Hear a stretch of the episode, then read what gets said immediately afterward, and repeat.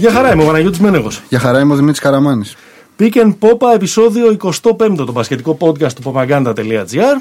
Ε, φτάνει στο 1 τέταρτο της εκατοστάδας. Μπορούσα να βρω κάτι πιο πρωτότυπο ναι, να πω. Θα μας ακούσετε και αυτή τη φορά μέσα από το popaganda.gr, θα μας ακούσετε μέσα από τις πλατφόρμες όπου μπορείτε να εγγράφεστε και να ειδοποιήσετε κάθε φορά που έχουμε καινούργιο επεισόδιο, δηλαδή το Spotify, την Apple, τα Google ε, και όλα αυτά τα πράγματα. Τρέχει και ένας διαγωνισμός στο Instagram με ρετρό ε, φανέλα του NBA. Ε, μας ακολουθείτε και στο ε, Facebook, όπου καθημερινά προσπαθούμε να καλύπτουμε όσα περισσότερα πράγματα μπορούμε από τον πασχετικό πλανήτη στην Ελλάδα την Ευρώπη και τις ΗΠΑ. Mm-hmm. Και τον υπόλοιπο κόσμο, χρειάζεται Λοιπόν, ε, είμαστε στο 25ο επεισόδιο, δηλαδή αν ήμασταν φανέλα. Αν ήμασταν φανέλα, θα ήμασταν κάτι που σίγουρα έχει σχέση με το Σικάγο. Ναι.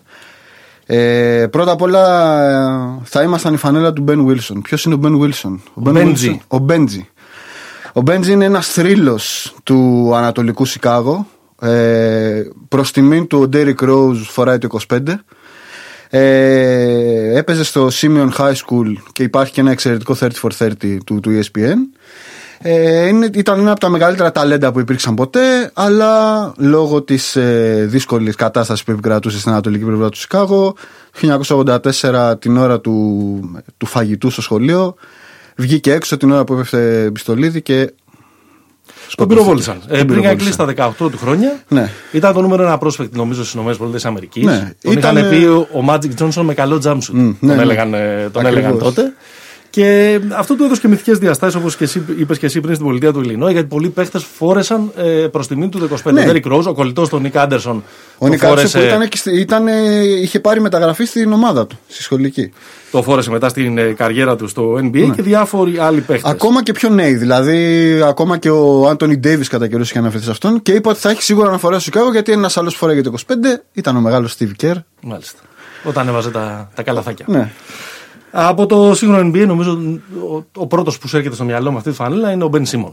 Σωστό. Που είναι ένας Magic Johnson χωρίς jumpsuit όμως. Σωστό. Ή ο Reggie Bullock που στο match φόραγε το 25, αλλά στην πλάτη φόραγε το 25, αλλά μπροστά φόραγε το 23, αν το είδατε αυτό. Μάλιστα. Πρόσφατο το Knicks. Τελευταία, η τελευταία νικιά που, έχουμε, που έχει παρατηρηθεί.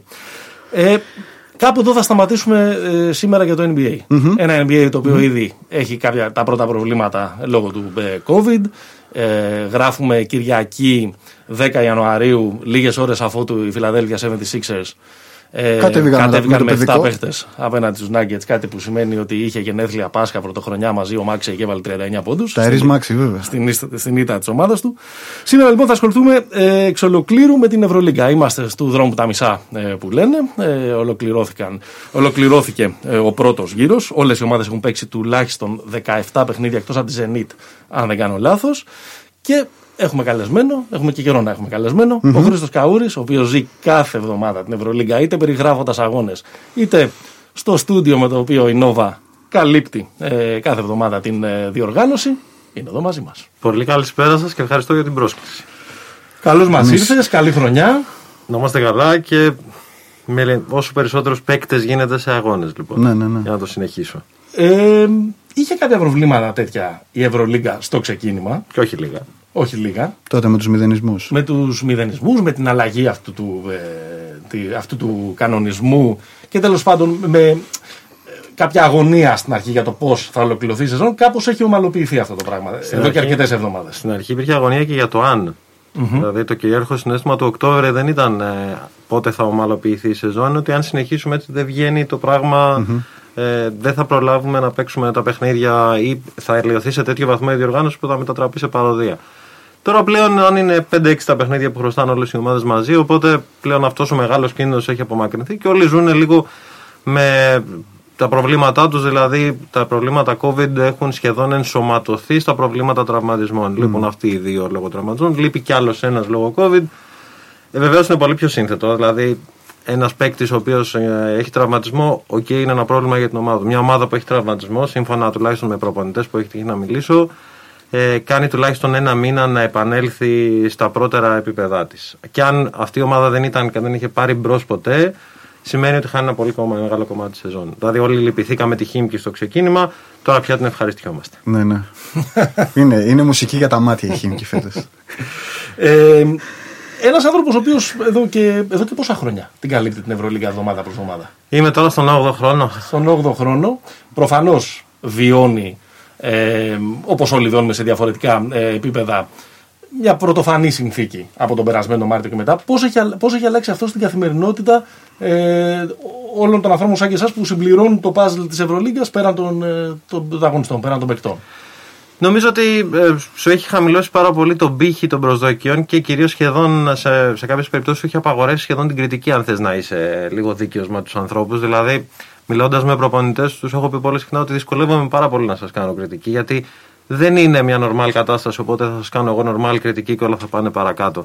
Δεν ξέρετε πολλές φορές το πρόγραμμα, δεν ξέρετε με ποιους θα παίξετε, δεν ξέρετε με ποιους θα βρείτε αντίπαλούς σας. Mm-hmm. Και συχνά πυκνά είναι αδύνατον να πάμε και σε πιο άλλα πράγματα, δηλαδή να κανονίσετε πότε θα φορτσάρει η ομάδα σας, πότε θα τους τρέξετε λίγο παραπάνω στην προπόνηση, πότε όχι. Πράγματα που είναι μέσα στα βασικά της προπονητικής. Οπότε είναι λίγο δύσκολο και έχεις λίγο μια περισσότερη συμπάθεια όσον αφορά αυτό που προσπαθούν και κάνουν οι ομάδες. Και όταν παίζουν καλά, έχεις ένα έξτρα χειροκρότημα. Όταν όχι, λες εντάξει, καταλαβαίνω. Δηλαδή συνέβη και στις ελληνικές ομάδες, συνέβη σε όλο τον κόσμο. Ένας από τους βασικούς λόγους που συζητάμε εδώ και, και καιρό να κάνουμε ένα podcast με τον, ε, με τον Χρήστο Καούρη. Ε, έλεγα να το πω πριν, αλλά το έβγαλα από, το έβγαλα από μόνος στην απάντηση. Είναι ένα παιδί μου ότι βλέπουμε με ένα παρόμοιο το, το σπορ. Και εμείς οι δύο και με, με τη δική σου φιλοσοφία, με αυτό που μόλις είπες. Δηλαδή, με τη λογική ότι είμαστε με τον προπονητή, ναι. ότι δεν ε, κάνουμε κριτική για να κάνουμε κριτική, για να κάνουμε πάντα τους έξυπνους ε, εκ του αποτελέσματος. Δεν ζηλεύουμε τη θέση του. Ναι, δεν θέλουμε ναι. να, να, είμαστε αυτοί. Εγώ καθόλου δεν θέλω να είμαι προπονητής, μακριά από μένα. Ούτε λίγο. Όχι, δεν θέλω. Μπάσκετ έπαιζες; Έπαιζα ε, σε ένα θριαμβευτικά αποτυχημένο, με ένα θριαμβευτικά αποτυχημένο τρόπος με ξέρασε το άθλημα και με στείλε προς τα εδώ. Μέσω βιολογίας βέβαια, γιατί σπούδασα και βιολογία και ενδιάμεσα, ενδιάμεσα και μετά κατέληξα εδώ που είμαι. Αν πώ έχεις να μας πεις και δύο-τρία πράγματα παραπάνω για τον COVID, ας πούμε. Σβήσε ό,τι, ό,τι σημειώσεις έχουμε, πάμε λίγο. Ποια είναι η άποψή σου για το Sputnik; Ναι, και για το, και για το στέλεχος, το καινούριο. το μόνο θέμα με, το, με τις σπουδές μου στη βιολογία, εντάξει, οκ. Ε, βιολογία, ναι, επιδημιολογία καθόλου, ε, είναι ότι έχω μια παραπάνω υπομονή, αν το αν πει κανείς, και μια παραπάνω κατανόηση στο, σε αυτό που μπορεί σε πολύ κόσμο να φανεί αντιφατικό. Δηλαδή, θεωρούν ότι οι επιστήμονες στην αρχή θεωρούσαν ότι οι επιστήμονες είναι ο Θεός. Οπότε με το που οι επιστήμονες το Μάρτι είχαν μία άποψη, ψάχνοντας για το τι συμβαίνει με τον κορονοϊό και μετά από ένα μήνα είχα μια διαφορετική άποψη, μια παραλλαγμένη, mm. μένα μου φαινόταν φυσιολογικό. Ναι. Σε πάρα πολλοί κόσμο θεωρούσαν ότι ήταν θύματα κοροϊδίας, συμπεγνίας, πλεκτάνης, ένα τέτοιο πράγμα. Όμως η επιστήμη έχει πολύ λιγότερες βεβαιότητες και πολύ περισσότερα ερωτηματικά έξω και η έρευνα. Δηλαδή, φίλοι ακόμα που αποφάσισαν να πάρουν αυτό το δρόμο, εντάξει, το ξέρουμε πολύ καλά. Οπότε αυτό μου έχει μείνει ότι Ωραία. τα πάντα είναι σχετικά. Συγκαταβατικό με τους προπονητές. Επική με τους επιδημιολόγους. με τους επιδημιολόγους. Ο άνθρωπος. Συνετός. Συνετός. ε, Πού πάμε τώρα, πάμε με το. Πάμε λίγο. Θέλω ένα, εγώ θέλω ένα γενικό σχόλιο. Ωραία, είναι αυτή η κατάσταση στην Ευρωλίγκα. Ε, κατανοούμε όλοι, ρε παιδί μου, και έχουμε και εμείς μοιραζόμαστε την ίδια σκέψη. Ότι υπάρχει γενικά, εμείς το λέγαμε και για το NBA, αλλά και για την Ευρωλίγκα. Υπάρχει ένας αστερίσκος πολύ μεγάλος. Ναι. Δηλαδή, με δεδομένα αυτά, έτσι όπως είναι σήμερα ο συσχετισμός δυνάμεων στην Ευρωλίγκα, δηλαδή η βαθμολογία, η κατάταξη, είναι αντιπροσωπευτικό. Δηλαδή θα ήταν κάπως έτσι και υπό κανονικές συνθήκες. Ε, καταρχήν ο αστερίσκος δεν είναι μεγαλύτερος από ό,τι ήταν ας πούμε, στο NBA τον προηγούμενο ναι. αυγουστο Οπότε από αυτή την άποψη, OK, okay, ε, σε σχέση με την Ισπανία όπως τελείωσε και γενικώς όπως τελειώσαν κάποια πρωταθλήματα. Οπότε έχουμε μια επίφαση κανονικότητας. Ναι, κάπως έτσι θα ήταν. Mm-hmm. Το μεγαλύτερος κίνδυνος που κυοφορείται το προηγούμενο καλοκαίρι είναι ότι όταν ε, υπάρχουν σοβαρά οικονομικά προβλήματα για όλους, τα μεγάλα πορτοφόλια που είναι σχεδόν ανέγκυχτα από τέτοιου είδους πράγματα, θα αγοράσουν ό,τι καλύτερο υπάρχει, θα πλιατσικολογήσουν, να το πω ετσι από τους μικρούς. Βλέπε, ας πούμε, όταν φοβήθηκες ότι έφυγε ο Σεγγέλια, έφυγε ο Μιλουτίνοφ από ομάδες που δεν είχαν δυνατότητα να τους κρατήσουν. Και ξαφνικά εμφανίζονται 4-5 ομάδες που είναι παντοδύναμε και οι υπόλοιποι είναι φτωχοί συγγενείς. Αυτό δεν νομίζω ότι σε τελική ανάλυση. Δεν βγαίνει. Δεν βγαίνει. Το οποίο είναι καλό για το άθλημα γιατί ναι. ναι, εντάξει, πάντα θα έχεις μια ομάδα που θα, θα ξεχωρίζει. Δύο-τρει. Ναι. Είναι και η φύση του αθλήματος, πάντα ναι. συμβαίνει. σα ίσα που το λέγαμε και ο Φέρ ότι μάλλον αυτή η ψαλίδα μεταξύ της πρώτης ταχύτητας με την, ε, με την δεύτερη έχει μάλλον μειωθεί φέτος. Ναι. ναι, και επιπλέον εγώ δεν το περίμενα γιατί ε, όταν ε, λες ότι δεν υπάρχει κόσμος, ο κόσμος κατά κανόνα βοηθά το outsider. Δηλαδή αυτός που χρειάζεται το λίγο παραπάνω που δεν του αρκεί το roster για να πάρει μια εντός έδρας νίκη. Αυτό με το έχει πληρώσει ο Παναθηναϊκός πολύ ακριβά. Ο Ολυμπιακός επίσης, δηλαδή της Άλγκρη, ας πούμε, θεωρώ ότι θα την είχε κερδίσει την Πρεμιέρα με λίγο παραπάνω σπρώξιμο. 3-6 ο Παναθηναϊκός στην έδρα του, 4-5 ο Ολυμπιακός. Ναι, είναι φανερό ότι γενικώς τα outsider θα υποφέρουν λίγο από αυτό. Αλλά συνολικά ε, βλέπω μια εικόνα που. Ναι, εγώ για να σου απαντήσω τελικά, εγώ νομίζω ότι κάπου εκεί θα ήταν ε, το πράγμα. Συν κάποιες εντός έδρας νίκες για κάποια outsider, δηλαδή η Μπασκόνια δεν είναι η ίδια ομάδα εντός έδρας, Ναι. χωρίς τους φανατικούς της. Και χωρίς την κυρία που στριγκλίζει, μην ξεχνιόμαστε. Να, με πρόλαβε. Είδε Με το σκονάκι. πρόλαβε. Έχει δει το σκονάκι. Σου έχει λείψει αυτή η κυρία. Πολύ. Πολύ. Μιλάμε με τον Μπουρούση να ξέρεις για αυτήν. Γιατί τώρα ο Γιάννης έρχεται στη... Στην εκπομπή. στην εκπομπή και λέει ναι, αυτή δεν σταματιέται από κανέναν. Σας Επίσημο. μπινελι- Σας μπινελικώνει. Εμάς όχι. Χιλιπό- ομάδα, έξι- Χιλιπόγια και τέτοια. Εμά... Ο, δεν σε κατάλαβα. Ελληνικά. ελληνικά κάτι. Ελληνικά ρίχνει. Ναι, ελληνικά δεν είναι. Ναι, καταρχήν ε, λέει την κλασική λέξη τριών αλφα, αλλά το, προ- το, το, το πολύ αστείο Αυτή είναι είπα ότι- και εγώ πριν. Ναι, μπράβο. οι, οι Ισπανοί δεν, ξέρουν, να- δεν μπορούν να πούνε λέξη από S. Ναι. Που ξεκινά από S, οπότε τη λένε S. S. Με ε και έχει μεγάλη, είναι πολύ αστείο όταν φωνάζει το Σπανούλι. Εσπανούλη. Ο οποίος Εσπανούλη. είναι Σπανούλη, Εσπανούλης, Εσπανούλης ένα από τα παιχνίδια που πήγα εγώ. λοιπόν, αυτή δεν σταματιέται ούτε από τον υπεύθυνο τύπου της Μπασκόνια, ούτε από τον υπεύθυνο τύπου του σύμπαντος. Ναι, μέχρι και αυτή μου έχει λείψει, να ξέρεις. Για να, φουσταν... γλυκό. για να φουστανελολογήσω, ε, όπως είπες πριν, το πιάτσικολογήσω, είναι Ολυμπιακός και Παναθηναϊκός. Α, αναφέρθηκε σε αυτό πριν, αυτοί που έχουν πληρώσει περισσότερο τις άδειες εξέδρες, ή βρίσκει και κάποια άλλη ομάδα; Όχι. Ε, δηλαδή η Μακάμπη το έχει πληρώσει πανάκριβα. Σωστά. Ε, Αμαρτία από ειδι- Θεό η Μακάμπη. Ειδικά φέτος, που δεν είναι η ομάδα. Έκαναν λίγο ε, προετοιμασία με εμποδίων, δεν είναι το ίδιο καλή ομάδα. Οπότε αυτοί το έχουν πληρώσει πανάκριβα. Ε, το έχει πληρώσει η Μπασκόνια Φενέρ. επίσης. Η Φενέρ αρκετά, αλλά η Φενέρ έχει πρόβλημα νοοτροπίας. Οπότε όταν υπάρχει τόσο μεγάλο πρόβλημα νοοτροπίας μέχρι τώρα τουλάχιστον, οπότε βάζω δεύτερο τον κόσμο. Εντάξει, όλοι το πληρώσανε. Οι Ζάλγκρις λιγότερο, ας πούμε. Ε, από αυτές τις ομάδες που περίμενες, γιατί τις νίκες που ήταν να πάρει τις πήρε. Παίζει καταπληκτικό μπάσκετ. Η Ζάλγκυρης ναι, έχει βάλει και κόσμο. Έχει βάλει, έβγαλε τον ε, κόσμο, ήταν αυτό το περίεργο πράγμα. Αλλά ακόμα και όταν έφυγε ο κόσμος. Αυτό που συνέχισε εξόργησε, να που παίζει. εξόργησε τον Αταμάν. Καλά, τι δεν εξοργίζει τον Αταμάν; Δηλαδή, μια λίστα του τι δεν εξοργίζει τον Όμορφα. Αταμάν. Μια, Αταμάν. μια καλή Όμορφα, βαφή τον Αταμάν. μαλλιών σίγουρα δεν τον εξοργίζει. Μια λίστα; Μια καλή βαφή μαλλιών σίγουρα Μπράβο. δεν τον εξοργίζει. Μπράβο, ναι. Ή μια καλή πλάζ. Ένα να βαθύ- κρίνουμε από το καταπληκτικό μαυρισμά του. Ένα βαθύ κομμωδινή, ας πούμε. Έτσι, ένα βαθύ κομμωδινή. Ε, έχεις διαπιστώσει, ίσως δεν είναι η καλύτερη σεζόν για να μιλήσουμε φιλοσοφικά για το παιχνίδι, με- λόγω των ε, ειδικών συνθήκων που διεξάγεται, αλλά έχεις διαπιστώσει κάποιες αλλαγές, κάποιες, κάποιες τάσεις προπονητικές, κάτι καινούριο που έχει μπει στο, ε, το 2021 στην, ε, ε, στην Ευρωλίγκα; Νομίζω ότι η τακτική κάνει λίγο κύκλους πάντα. Ε, αυτό που παρατηρώ εγώ φέτος είναι ότι έχουμε μια μικρή επιστροφή των 7 footer σε ρόλο κυρίαρχο. Δηλαδή, ο Παπαγιάννης είναι η πιο δική μας ε, προσθήκη. Ο Μιλουτίνοφ, ο οποίος επελέγει να μου πει είναι ο καλύτερος μαζί με τον Ταβάρες. Ναι, είναι, αλλά δείχνει κάτι ότι ε, αυτού του είδους οι ομάδες πλέον δεν μπορούν χωρίς τέτοιου είδους παίκτες και αυτέ που δεν τους έχουν βάζουν τον εαυτό τους σε τέ- τόσο είδο, τέτοιου είδους προβλήματα που τελικά οι άμυνες τους ανακαλύπτουν άλλα. Δηλαδή δέχονται βροχή από τρίποντα γιατί κάποιος πρέπει να καλύψει τον ψηλό. Ακόμα και οι μέτροι τέτοιου είδους ψηλοί, δηλαδή ήρθε η Μπασκόνια βεβαίως με τον Ολυμπιακό χάλια, αλλά αυτό το παιδί που ξέρεις, έμοιαζε ο Φαλ, που έμοιαζε λες και ήταν ο συμμαθητής σου, ο οποίος είναι τέσσερις τάξεις πιο ψηλός και σε να δεν σε παίζουμε, κάναμε στη χάρη, ας πούμε. Ε, είναι αυτό το πράγμα. Οπότε ένα από τα πράγματα που παρατηρώ είναι αυτό, ότι έχουν επιστρέψει λίγο ως πολλοί 7 footers και οι οποίοι ε, σε σχέση με πριν από 7 χρόνια, ας πούμε, είναι και πολύ πιο πρικισμένοι Ναι. τεχνικά. Δηλαδή, ο Φαλ δεν είναι ένας παίκτης που εντάξει πέτα την μπάλα ψηλά. Ε, ξέρει να πασάρει την μπάλα, η Βιλερμπάν, ας πούμε, βασίζεται 30% στη δική του δημιουργία. Αυτό κατά βάση. Κατά τα άλλα, οι ομάδες πια έχουν συνηθίσει ότι χωρίς το να έχεις ένα παίκτη ο οποίος να μπορεί να μείνεται από το 5 με αλλαγές, συνήθως δεν πας πουθενά. Το μεγάλο προσλόγο του Παναθηναϊκού, ας πούμε, είναι ένα από αυτά. Ότι ήταν καλός ξέρω ο Παπαγιάννης, αλλά δεν έχουμε κανέναν που στο 5 Αμερικανό μπορεί να αμυνθεί έτσι. Έτσι μεταφέρουμε το μύτογλο εκεί που μπορεί να παίξει και δημιουργείται ένα ντόμινο που τελικά καλό δεν κάνει. Ναι. Έχουν επιστρέψει οι, οι seven footers, κράτα το, θα το συζητήσουμε λίγο και- παραδοσιακοί και, στην, όμως, ε, έτσι, και δηλαδή- στην πορεία. Δεν έχει επιστρέψει ένα το παιχνίδι με πλάτη. Ναι. Και δεν ξέρω αν θα γυρίσει ποτέ. Δεν ξέρω αν θα γυρίσει, αλλά νομίζω ότι και αυτοί που μπορούν να παίξουν λίγο με πλάτη δεν θα τους κρατάμε εδώ. Δηλαδή, Ναι. τα αναμενόμενα θα είναι τόσο πλήρεις που μάλλον θα μας, χαι- θα μας χαιρετάνε πολύ σύντομα. Αλλά και πού έχει. ε, Πού, πού πια επιβιώνει το παιχνίδι με Ναι, πλάτη για πόσοι να επιβιώσει παίχτες- στην Ευρώπη; Πόσοι παίχτες- Στην Ευρώπη εντάξει. Στο NBA ο Λεμπρόν όταν χρειάζεται το κάνει. Ναι. Ωραία. Δηλαδή μόνο σε καταστάσεις mismatch, ρε παιδί μου. Δηλαδή η παραδοσιακή τέτοια να κουμπίσει την μπάλα στο post Και ο Embiid λίγο φέτος έχει αρχίσει. Και ο Κουβάη θα το κάνει στα πλέον αυτό το Ναι, χρειαστεί. ναι. Αλλά μιλάμε τώρα για αυτό, αυτά τα πλήρη, τα πλήρη πακέτα. Δεν είναι κάποιος ο οποίος όμως θα βγάλει το ψωμί του με πλάτη. Πρίντεζη, ας πούμε. Μια τέτοια περίπτωση. Που παραμένει αυτό το καλό footwork, ε, Ναι. ο παίχτης ο οποίος. Αλλά η αρχή του είναι το 5. Μάστορα, ρε παιδί μου, στο post αυτό. Η αρχή του είναι το 2005.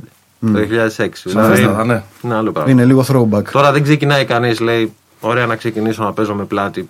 Πιο πολύ με πρόσωπο και μετά να δούμε. Ναι. Και όλα αυτά τα συζητάμε λίγες ώρες αφού του ο Ντεμάρ Ντερόζαν έχει βάλει μια 38 στο, ε, Εκεί. στην παράταση. Καθένα το φετίχ του Παναγιώτη. Στα παιδιά με, τε- με τις λαχανή εμφανίσει. Ναι, ναι, Του τροχονόμους. Πάμε να δώσουμε βραβεία από τώρα. Πάμε να, να μιλήσουμε για του. Πάμε να δώσουμε πρωταθλητές χειμώνα. Πρωταθλητές χειμώνα. Ωραία. Ωραίος. Ελληνική, Έτσι. ελληνική πατέντα αυτή. Ε, MVP. MVP, MVP. ψηλό εύκολο. Σ' ακούμε. Δεν νομίζω να διαφωνήσουμε. Όχι, παιδιά, όχι. Είναι αδύνατο. Έτσι. Mike James. Διαφωνούμε, εγώ διαφωνώ ιδεολογικά με τον Mike James. Δηλαδή; Στο, ε, στο προτιμώ, ρε παιδί μου. όχι, όχι πρότιμο, όχι πρότιμο. Τι δεν σ' αρέσει. Τι δεν μου αρέσει το παιχνίδι του James. Ε, δεν μου αρέσει το τόσο απίθαρχο ώρες-ώρες και ασύμετρο μπάσκετ που παίζει. Όχι φέτος. Όχι φέτος. Γενικά. Σαν, σαν παίχτη. Ναι. Όταν είναι αποτελεσματικό. Το, το λατρεύω. Ναι. Πότε ήταν αποτελεσματικό με τον Φέτος. James? Φέτος είναι Φέτος είναι αποτελεσματικό. αποτελεσματικό. Μιλάμε για ένα γύρο. Ναι, ναι. Μιλάμε για ένα γύρο, σαφώς. Έτσι. Και πέρυσι ήταν σχετικά αποτελεσματικό, αλλά βέβαια πέρυσι ήταν διαφορετική συνθήκη γιατί η Τσέσικα τον χρειαζόταν πάρα πολύ. Και γενικά τώρα όταν ο Τζέιμσον χρειάζεται πάρα πολύ είναι και ταυτόχρονα και ένα μεγάλο πρόβλημα. Φέτος τον χρειάζεται, αλλά τόσο όσο είναι μια ισορροπία που ο Τζέιμ στο δρόμο είναι να τη βρει. Δεν είμαι σίγουρος καθόλου ότι την έχει βρει. Αλλά το μεγάλο ζήτημά του αυτή τη στιγμή είναι αν θα είναι καταστροφικός ή κλατς. Και αυτό θα κρίνει τελικά στο τέλος της σεζόν και τι ακριβώς θα κάνει. 21 Θέλω να πόντι. κάνω ε, την τρίπλα. Ναι. Θέλω να κάνω την τρίπλα.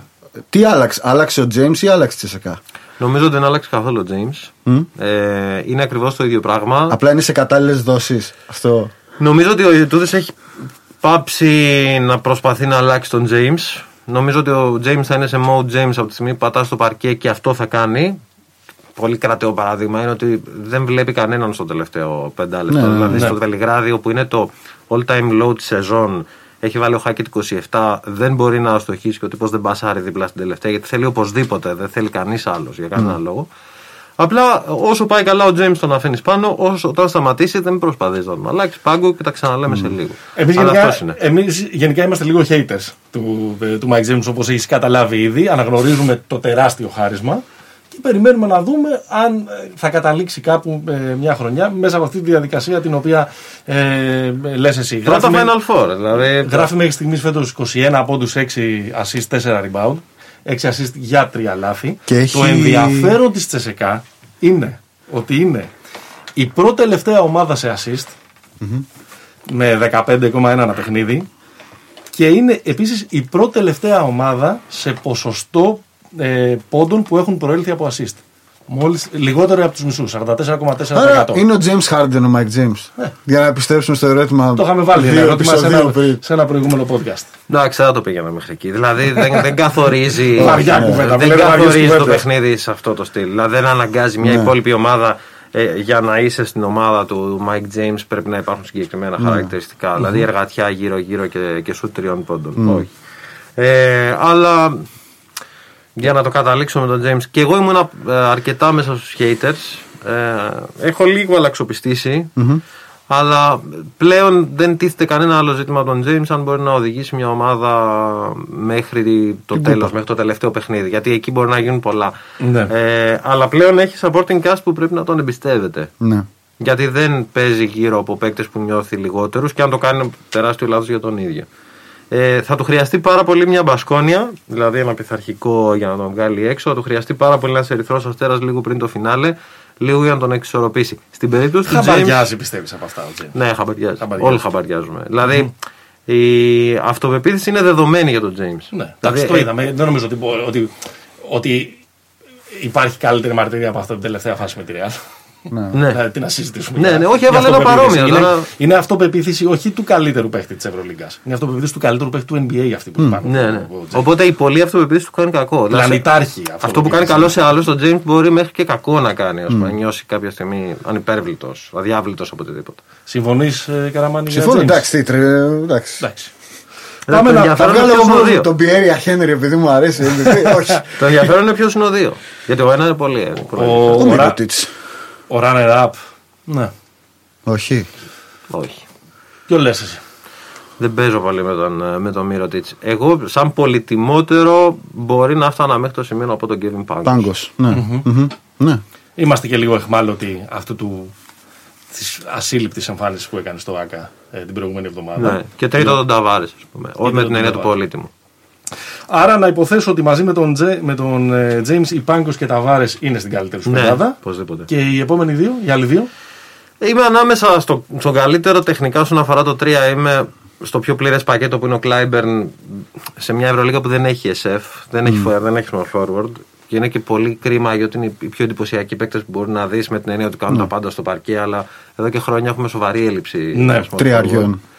Ε, οπότε ο Κλάιμπερν είναι αρκετά καλός. Απλά για να πρωτοτυπήσω, αν έπαιζε και λίγο παραπάνω θα ήταν σίγουρα. Ο Βλάντο Λούτσι είναι πραγματικά σημαντικός. Και Λούτσις, επειδή η Bayern είναι μια πολύ σημαντική ομάδα φέτος, θα του τη δώσω τη θέση και περιμένω περισσότερα από τον Κλάιμπερν. Οκ. Και τεσάρι. Ε, τεσάρι πρέπει να πάει ο Μίροτιτς Όσο και αν τον αφήνουμε έξω από τις υπόλοιπες κουβέντες. Νούμερο ένας αξιολόγηση. Ε, κάτι συμβαίνει και δεν ξέρουμε και δεν ξέρει και δεν ομολογεί κανείς. Που είσαι, λείπεις, επέστρεψε, προσωπικοί λόγοι, δεν ξέρουμε τι συμβαίνει. Αυτό το, Του, το Κα... absence. Ναι. του Κάιρι. του Κάιρι. Ναι. Ναι, δεν ξέρω τι συμβαίνει, αν είναι τόσο ευάλωτος. Ο Μίροτιτς έδειξε και πέρυσι και με δηλώσεις και με τις πράξεις του ότι θέλει να αναλάβει ρόλο ηγετικό, θέλει να είναι αυτός που θα μιλάει, αυτός που θα αποθεώνει τους συμπαίκτες. Δεν ήρθε για να πάρει τα χρήματα, σου τάρει τρίποντα. Μπήκε λίγο μέσα στη ρακέτα που περίμενες. Θα, τη- θα τη δει NBA. Έβαλε ένα-δύο πολύ μεγάλα μπατζερβίτερ πέρυσι. Μποντι- Ένα, ένα του Μποντιρόγκα, ας πούμε, με τι διαδοχικές προσποιήσεις. Ωραίο πράγμα, ναι. Αυτή είναι. Ε, ναι. Ε, η δική σου; Όχι, θα πω. Εδώ δεν θα δώσω. Έλα, πεντάδα. πώς τώρα. Δεν θα δώσω πεντάδα. Θα, να δώσω μια αιρετική. Ναι. Δεν θα δω. Εντάξει, νομίζω ότι αντικειμενικά ρε παιδί μου η, η καλύτερη είναι αυτή. Ναι. Εγώ δεν θα δώσω. Θέλω να δώσω μια πεντάδα έτσι λίγο. Να, να μιλήσουμε και για άλλους παίχτες. Ναι. Πιέρια Χένρι, θα δώσω την αγαπημένη μου πεντάδα. Ναι. Πάω έτσι. Συγγνώμη, συγγνώμη. Ε, δεν χωρίς να θέλω να στη διακόψω, αλλά πρέ- πρέπει να το κάνω τώρα. Σ' αρέσει ο Πιέρια Χένρι, αλλά δεν σ' αρέσει ο Μάικ Τζέιμς. Τι σου συμβαίνει; Φέτος. Φέτος μου Εντάξει, αρέσει ο κάνει Πιέρια τους- Χένρι. Δεν τους αγνοεί τόσο πολύ τους συμπαίχτες του. Σε παρακαλώ, Χένρι. 7,5 assist μέσω όρο. Ναι, όχι, καμία αντίρρηση. Αλλά είναι φτιαγμένοι από το ίδιο, από το ίδιο υλικό της τρέλας. Δεν, δεν ενδιαφέρουν πάρα πολύ. Είναι πιο πασφέρ στο. Είναι, είναι, ο καμία Χένρι. αντίρρηση. Καμία αντίρρηση. Αλλά η γοητεία του Εντάξει, είναι και περιττού. χειρότερος παίκτης, έτσι. Μην τρελάθουμε τώρα. Μην, πάμε- Ναι, μην, προφανώς, μην μηδενίσουμε τον προφανώς. James τώρα. Απλά λατρεύουν και οι δύο το περιττό. Δεν, δεν κοιτούν Ναι. τις είναι. Δεν κοιτούν Κοίτα, τις παίζεις σε συνέπειες. μια. Θα σου πω κάτι. Ο Τζέιμ στην Πασκόνια μου άρεσε. Είναι λίγο και είναι το bias της ομάδας. ναι. Δηλαδή γουστάρω την Πασκόνια. Όχι. Ναι. οκ. Δεκτό. Άρα, όποιος πηγαίνει στην Βασκόνια είναι στην πεντάδα σου. Ναι, τι να πούμε τώρα, ναι. Ε, και; Γκριγκόνης. Και εγώ θα 'βαζα τον Γκριγκόνη στην πεντάδα. Ναι. Στο τριάρι θα τον έβαζα. Δηλαδή ε, είναι 55, 52, 98 τα ποσοστά του. Συν τέσσερις, ε, συν τέσσερις πόντους από πέρυσι και σε μια ομάδα που έχασε και τον προπονητή της και περίμενες ότι θα το αισθανθεί και έχει κάνει δουλειά. ναι. Φαίνεται να είναι πολύ ένας παίκτης που τον που ανθίζει μέσα σε αυτό το, το πολύ οριοθετημένο μπάσκετ που παίζει η Ζαλγκύρη. Ενδεχομένως να, το, να τον έβλεπες του χρόνου κάπου και να μην μπορούσε να γράψει αυτά τα νούμερα κτλ. Όμως δεν πάβει να είναι ε, καταπληκτική η χρονιά του. νομίζω. Καταπληκτική και τελικά και κλατς χρονιά. Δηλαδή, υποσύλλερα, ας πούμε, ότι εμένα όταν ήρθανε μου είπαν ότι στο τέλος πρέπει να πάρει την μπάλα ο Γκριγκόνης. Αυτό το κερδίζεις, δεν στο δίνουν. Ναι, ναι. Και εγώ θα έβαζα και στην, ε, στην πεντάδα, δηλαδή θα έβαζα στο 3 θα έβαζα τον το Γκριγκόνης και στο 2 Shields. Θα έβαζα τον, ε, θα έβαζα τον Baldwin. Ναι, ναι. Ε, Για να πρημοδοτήσω λίγο την, ε, το καλό της Bayern.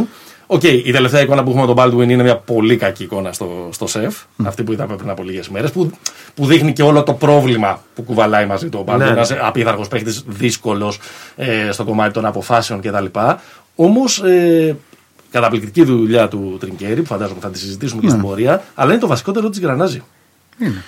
Το βασικότερο τη θα έλεγα ότι είναι ο Λούτσιτς Ναι. όσο έλειπε, αλλά βέβαια τώρα λείπει καιρό. Οπότε Περισσότερο usage όμως ο Baldwin. Δηλαδή περνά- η μπάλα είναι πιο πολύ στα, ε, στα χέρια του για να Σύμφωνο. ρολάρει η επίθεση του. Σύμφωνο, Τρινκέρι. σύμφωνο, σύμφωνο. Εντάξει, ο, ο Baldwin κάνει και προσωπική δουλειά.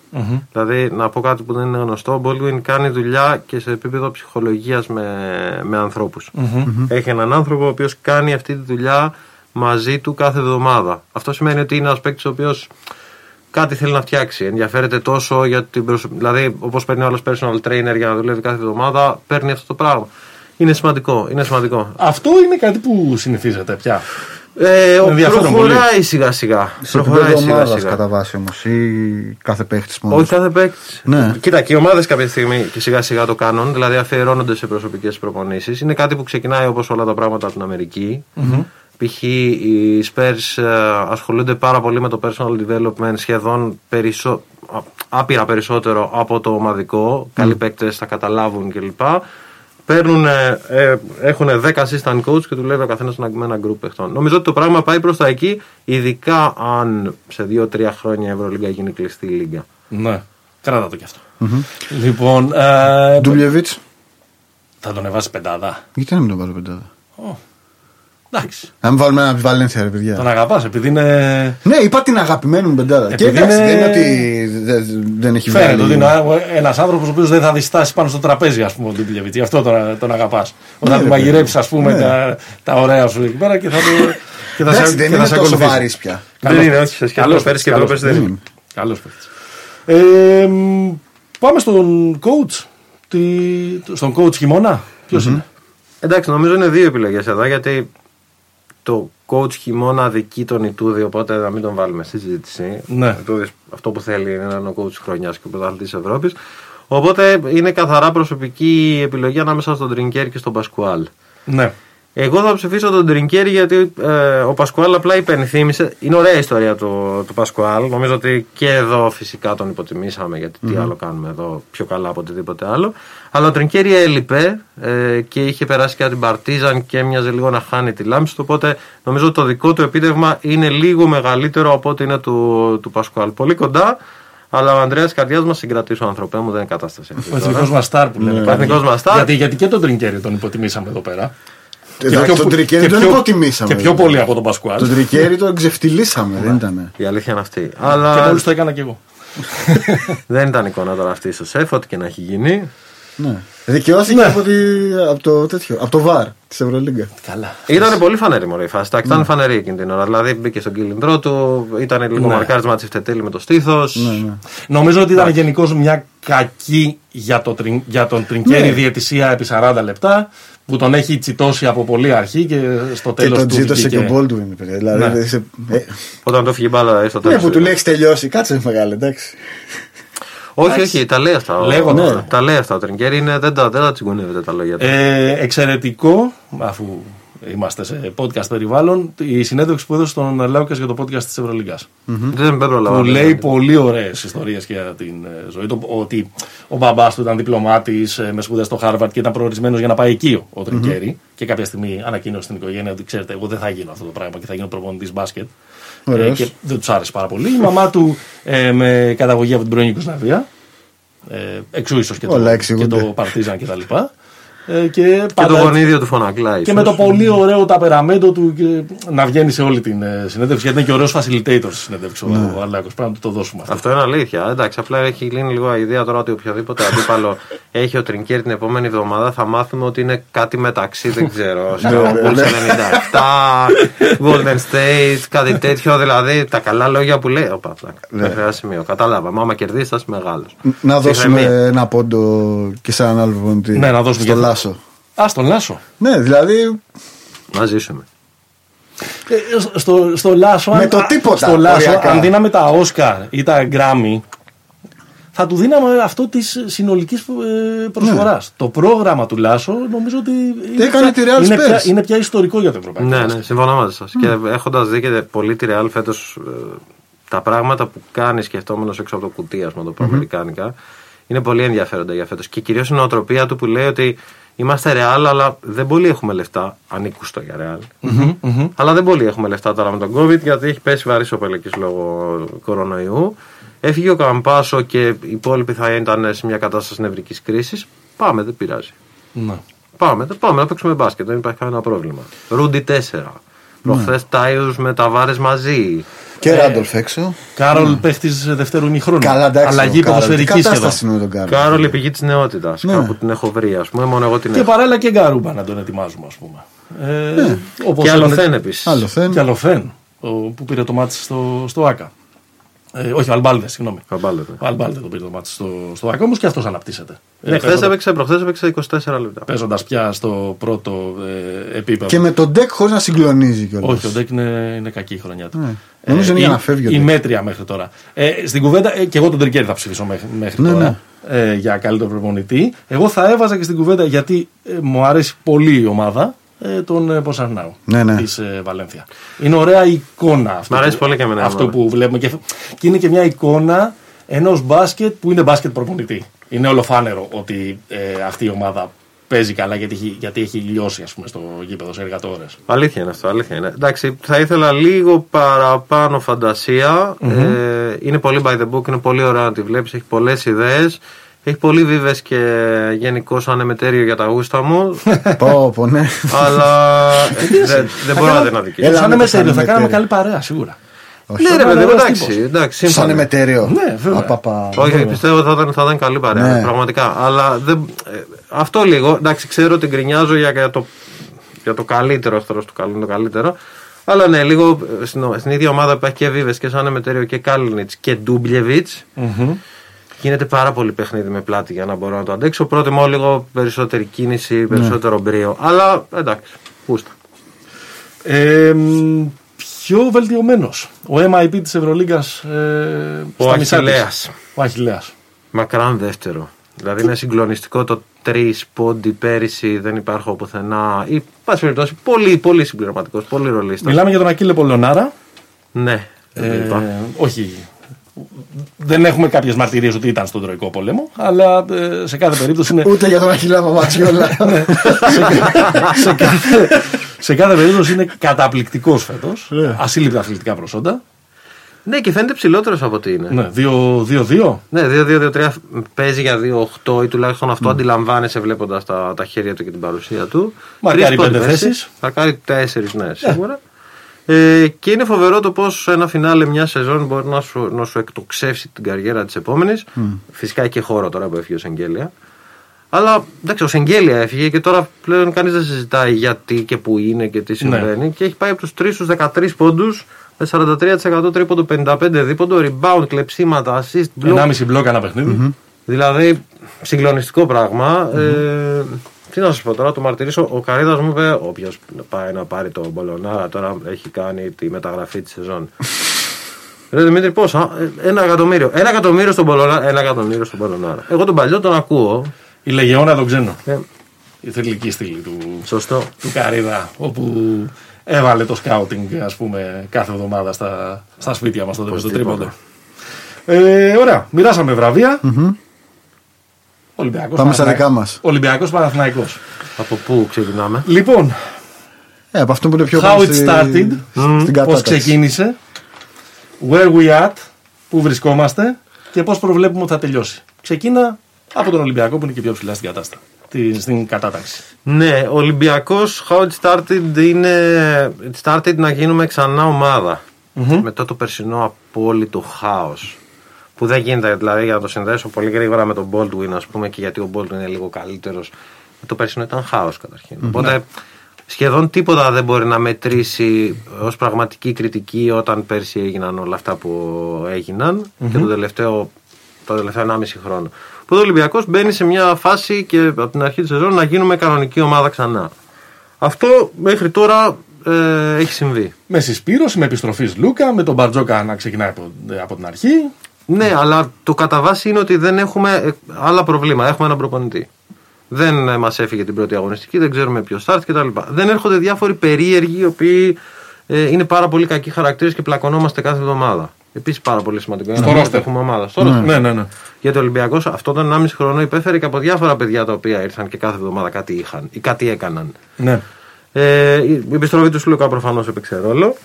Ε, στα μείον, ο Ολυμπιακός έχει δύο παίκτες που είναι σημαίες και πρέπει να τους συνοδεύσει τα τελευταία χρόνια της καριέρας του, να πάρει τα καλύτερα και να αντέξει τα χειρότερα. Παραδοσιακά αυτό δεν γίνεται πολύ εύκολα. Και δεν γίνεται χωρίς κραδασμού. Σχεδόν πουθενά.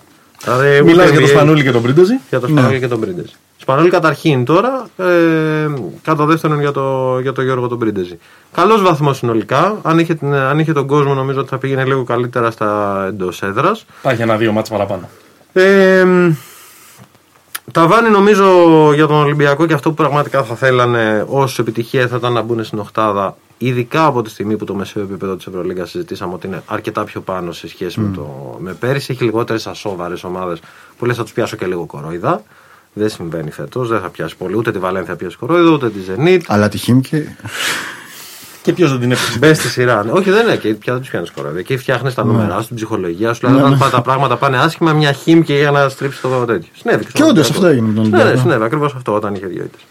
Ε, από εδώ και πέρα, το πρόβλημα είναι ότι μου φαίνεται ότι θα έχει προβλήματα στις ισοβαθμίες στην Οχτάδα. Οπότε θα είναι λίγο δύσκολο να την καβαλήσει αν δεν κάνει πραγματικά σπουδαίε εκτός έδρα νίκε. Ναι. Έχει ας πούμε. Και Έχει το, δει και, το μείον με κοιτάζοντας την τη Πάγια. βαθμολογία τώρα, από πάνω του ακριβώς είναι η Βαλένθια, από την οποία έχει υποστεί μια ήττα στο σεφ. ε, Ναι. Και νομίζω και έχει και Καθαρά. μια, και μια σημαντική διαφορά. Ε, πάντα, πάντα μιλάω για τις ε, ισοβαθμίες. Γενικώς δεν θα είναι τόσο απλό για τον Ολυμπιακό να προκριθεί, νομίζω. Όχι, δεν θα είναι. Ε, δεν ξέρω πόσους από αυτούς που έχει αυτή τη στιγμή μπορούν να τους υπολογίσει και για του χρόνου. Αυτό είναι το μεγαλύτερο ζήτημα. Δηλαδή, μεγαλώνει τον Μακίσικ, μεγαλώνει τον α, Χάρισον. Οπότε να μπορέσει να φτιάξει κάποιο είδους Ναι. κόρμο. Αυτό θα είναι το πραγματικό ζήτημα. Θα έχει και άλλους κραδασμούς, πιστεύεις, η διαχείριση ε, των δύο ε, θρύλων και κυρίως του ε, Σπανούλη; Του ενός δεν θα έχει το δεύτερο. Δηλαδή, ε, το... Το οποίο είναι και λίγο λογικό για να μην το βρίσκουμε παντού, ας πούμε. Ε, είναι λίγο λογικό γιατί είναι και πιο νευραλγική η θέση ε, Ναι. του, του Σπανούλη. Ενός παίχτη ο οποίος κρατούσε τα κλειδιά αυτής της ομάδας από μια δεκαετία, άλλα, της άλλαξε την ιστορία της κτλ. Δηλαδή, θέλω να πω, δεν μπορείς να χρησιμοποιήσεις το Σπανούλη στον Ολυμπιακό με τον τρόπο που χρησιμοποιούσε ο Μπράδοβιτ τον Σάρας. Να πω Ο ένα- οποίος απλά εμφανίστηκε κάποια στιγμή. Ναι. Ένα παράδειγμα χαρακτηριστικό είναι γιατί τώρα. Sorry, βγήκε και το ντοκιμαντέρ του Πάρκερ. Ναι. Που ξεκινάει από το, από, τη, από το καλοκαίρι που έφυγε από τους Πέρε και πήγε στους Hornets. Και λέει ο Πάρκερ ότι δεν μπορώ να δεχτώ εγώ να είμαι τρίτο playmaker στους Πέρε. Δηλαδή, ακόμα και εκεί, σ- σε αυτό το επίπεδο, είναι, είναι απολύτως λογικό αυτό που συμβαίνει. Ναι, είναι η ιστορία σου που λίγο σε κρατά και μερικές φορές αλυσοδεμένο. Δεν μπορώ, έχω Ναι. αυτό από πίσω. Έχω αυτές τις βαλίτσες, δεν μπορεί να συμβεί. Ναι, θα γίνει ξανά. Θα γίνει ξανά. Οπότε ε, α, το μεγαλύτερο πρόβλημα δεν είναι να γίνει ξανά, είναι να, σου, να κολλήσεις το μυαλό του, του Μπαρτζόκα. Δηλαδή να μπει στην κατάσταση ότι για να το αποφύγω τι πρέπει να κάνω. Βάζω Ή αφού χρονόμετρο. συμβεί. Να μπει στο micromanagement. Ναι, πώς θα κρατήσω κάποιον. Δηλαδή, όταν φεύγει το μυαλό σου από κάτι διαφορετικό από το αν θα κερδίσει η ομάδα, ανθρώπινο είναι, είναι μέρος της δουλειάς Ναι. του ότι πρέπει να έχει τους παίκτες ε, χαρούμενους. Αλλά όσο μπει σε αυτό το micromanagement ή τι έχω κάνει ή πώς θα κρατήσω τις ισορροπίες, τόσο χειρότερα. Αλλά Και ειδικά όταν υπάρχει και λίγο παρελθόν. και όταν υπάρχει και λίγο παρελθόν, δίκιο έχει. Απόλυτο δίκιο έχει. Και γι' αυτό είναι ένας από τους λόγους που δεν θα ήθελα να είμαι προπονητής. Δηλαδή, ασχολείσαι με πάρα πολλά πράγματα ταυτόχρονα. και όχι με το ξέρει X and O's, ας πούμε. Multitasker. λοιπόν, Ναι, με τον ψυχισμό του καθενός είναι, είναι μέσα στο job description. Οπότε ναι, θα έχουμε και άλλα τέτοια ε, και ούμι και τα έχουμε και του χρόνου. ναι. Ναι. Νομίζω ότι στον ε, Ολυμπιακό έλειπε ο Λούκας των τελευταίων παιχνιδιών. Δηλαδή ένας παίκτης ο οποίος μπορεί να ξεκολλήσει και με σκορ την ομάδα πέρα από την τετράγωνη ε, οργάνωση, με την τετράγωνη επίθεση. Και έχω την αίσθηση, τουλάχιστον τα νούμερα το λένε αυτό, ότι ο Ολυμπιακός παίζει λίγο χειρότερη άμυνα από αυτή που περιμέναμε. Για μια ομάδα του Μπαρτζόκα, για μια ομάδα και με τα χαρακτηριστικά των παικτών του ρόστερ του, του Ολυμπιακού. Ναι, αλλά εγώ δεν βλέπω πάρα πολλούς αμυντικογενεί παίκτες ε, Ναι. χαρακτηριστικούς για να Επειδή περιμένω είναι- φοβερές άμυνες. Ναι. Δηλαδή βλέπω τον Παπα-Νικολάου, ο οποίος είναι μπετόν. Βλέπω τον Τζέγκινς που είναι μπετόν. Κατά τα άλλα, δεν βλέπω ότι ο Σλούκα είναι κάτι παραπάνω από ένας παίκτης ο οποίος στην καλύτερη περίπτωση θα σταθεί αμυντικά, είναι και αρκετά έξυπνος. Ε, ο Τζένκινς είναι ένας παίκτης ο οποίος δεν θα παίξει πάρα πολύ αναγκαστικά γιατί μπροστά είναι με λίγο ρόλο λίμπερο. Ε, Οι ο υπόλοιποι- Μάρτιν λίγο. Ο Μάρτιν λίγο, αλλά έχει φυσικά σωματοδομικά Ναι. λίγο. Έχει αυτό το, τους το, να, περιορισμούς το να τους. κρύβει. Αλλά είναι το να καλός, κρύβει ναι. λάθη. Εντάξει, και ο είναι καλός. Χάρελ είναι καλός παίκτης για την άμυνα. Μπορεί, Ναι. να, ναι, μπορεί Πάντως- να, να κλείσει. τρίπλα. Σύμφωνοι και τα τεσσάρια του Βεζένκοφ με τον, ε, Ναι. ε, με τον Πρίντεζι δεν έχουν. ε, Δεν έκαναν κάτι. Νομίζω πάντως ότι στην πορεία χάλασε τότε. Δηλαδή, α- νομίζω στο, στο πρώτο μισό Ολυμπιακός έχει αρκετά συνεπή άμυνα. Ναι. Λίγο σ- στην πορεία νομίζω. Αλλά Ενδεχομένω εντάξει. να το. Είχε να- καλύτερο πρόγραμμα στην αρχή. Ναι, ναι, σωστό. Και σίγουρα τον, ε, δεν είναι δικαιολογία αυτό. Ε, ότι τον πόνεσε εκείνο το διάστημα που είχε τις απώλειες από το COVID. Ναι. Δηλαδή ήταν, ήταν μια λακκούβα στην ομαλή ε, διαδρομή της ομάδας μέσα στη χρονιά. Όχι, ένα μήνα σου λέω. Δηλαδή, οι προπονητές λένε ότι για να γυρίσουμε από αυτό το πράγμα θέλουμε ένα μήνα. Για να επιστρέψουμε κάπου εκεί που ήμασταν περίπου κτλ. Ναι, δε- όχι, δεν είναι δικαιολογία για κανένα. Είναι μια πραγματικότητα 100%. Πάμε Παναθηναϊκό. Ο Παναγιώ βάζει λακκούβες στον εαυτό του. Ακόμα και αν δεν του έχουν παρουσιαστεί στην πορεία. Να το πω με στυλ ε, συμπάθειας επιδημιολόγων. Ήταν πάρα πολύ δύσκολο αυτό το πράγμα που ξεκίνησε. Ναι. Είναι πολύ κρίσιμες οι επόμενες δύο εβδομάδες. Όχι. στον, Παναθηναϊκό, στον Παναθηναϊκό από το 2012 και μετά πάντα είναι πολύ κρίσιμες οι δύο επόμενες εβδομάδες. Εντάξει, ένας οργανισμός που έχει την κουλτούρα του την κρίση ούτως ή άλλως. Συμβαίνει από το 12 και μετά. Αλλά το βασικό πρόβλημα που είχαν ε, είναι ότι κάναν μια πολύ κακή στελέχωση της ομάδας. Ξεκινώντας από το 1 και το 5 και μετά κυνηγάνε την ουρά τους από εκεί και πέρα συνέχεια. Δηλαδή, έφτιαξαν μια ομάδα χωρίς κλασικό playmaker. Με γνωστούς λόγους χάσανε τον, Πιέτ Τζακ- χάσανε τον Jackson. Το Λαπροβίτολα. Τον Jackson. Όχι ναι. τον Τζάξον. Τον Μπράουν ήθελες να πεις. Τον, Τον τον Brown. Lorenzo Τον Brown, Brown. μπράβο.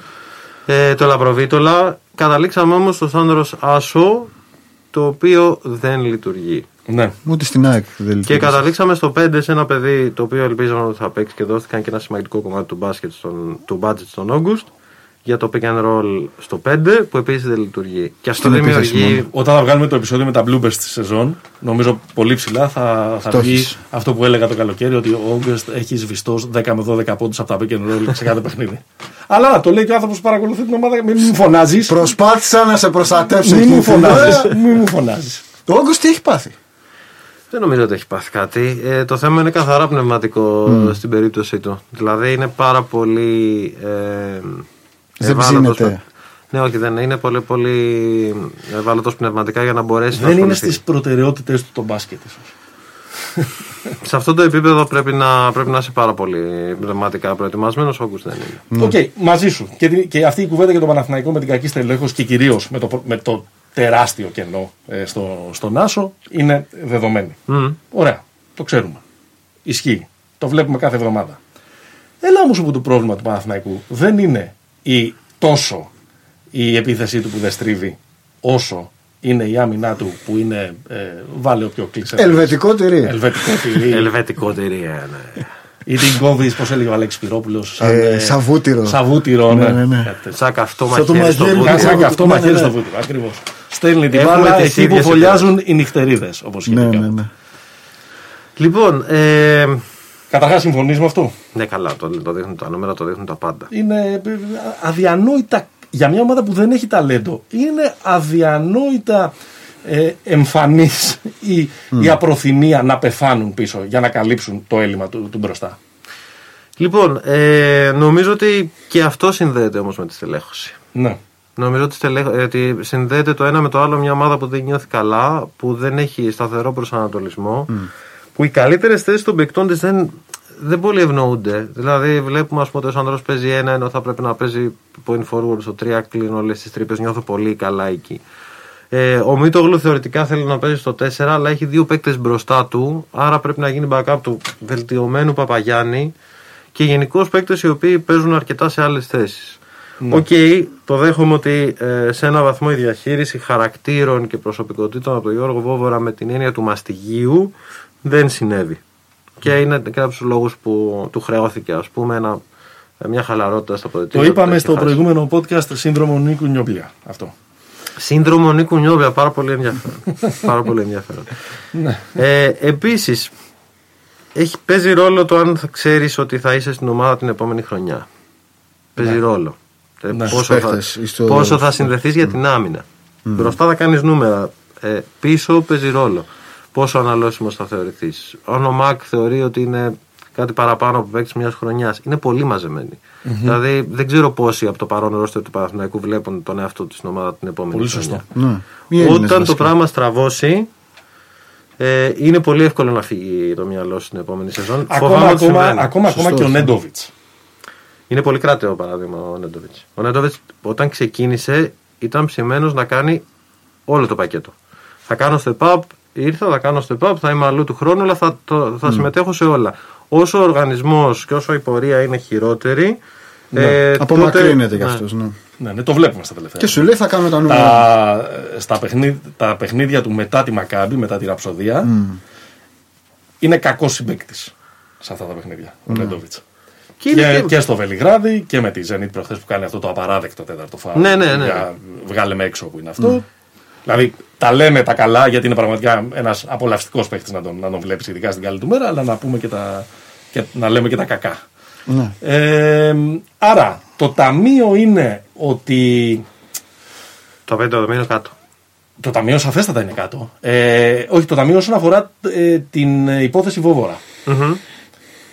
Βιάστηκε ο Παναθηναϊκός πιστεύεις εκεί ή απλά πήρε μια απόφαση που κάποια στιγμή θα, θα, θα, θα, θα ήταν αναπόφα- αναπόφευκτο να πάρθει.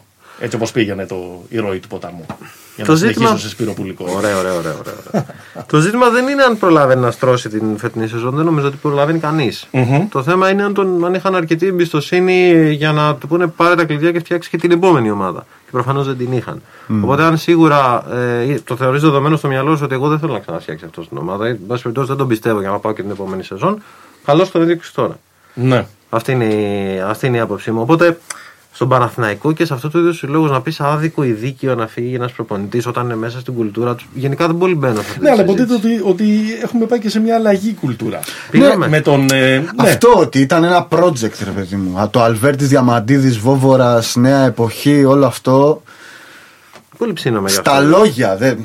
Ε, εκ των πραγμάτων Η φάνηκε ότι ιδρυτική, αυτό. η ιδρυτική διακήρυξη. Ναι, αυτή η χάρτα δικαιωμάτων του νέου Παναθηναϊκού. Πολλά νέα πράγματα μαζί για να είναι όλα, όλα σίγουρα. Δηλαδή, ε, μου φαίνεται πολύ δύσκολο μια νέα διοίκηση υπό νέες συνθήκες, υπό COVID, υπό όλα αυτά να μπορέσει να είναι τόσο σταθερή. Δηλαδή, κάτι από αυτό θα, θα χάλαγε στην πορεία. Θα μου φαινόταν, δηλαδή, και με την πίεση χρόνου που συνέβη. Και ότι ο Παναθηναϊκός χρειάστηκε να αλλάξει διοικητική, διοικητικό περιβάλλον ναι. μετά από πόσα χρόνια, μετά από σχεδόν 30, 30 χρόνια. χρόνια. Ναι.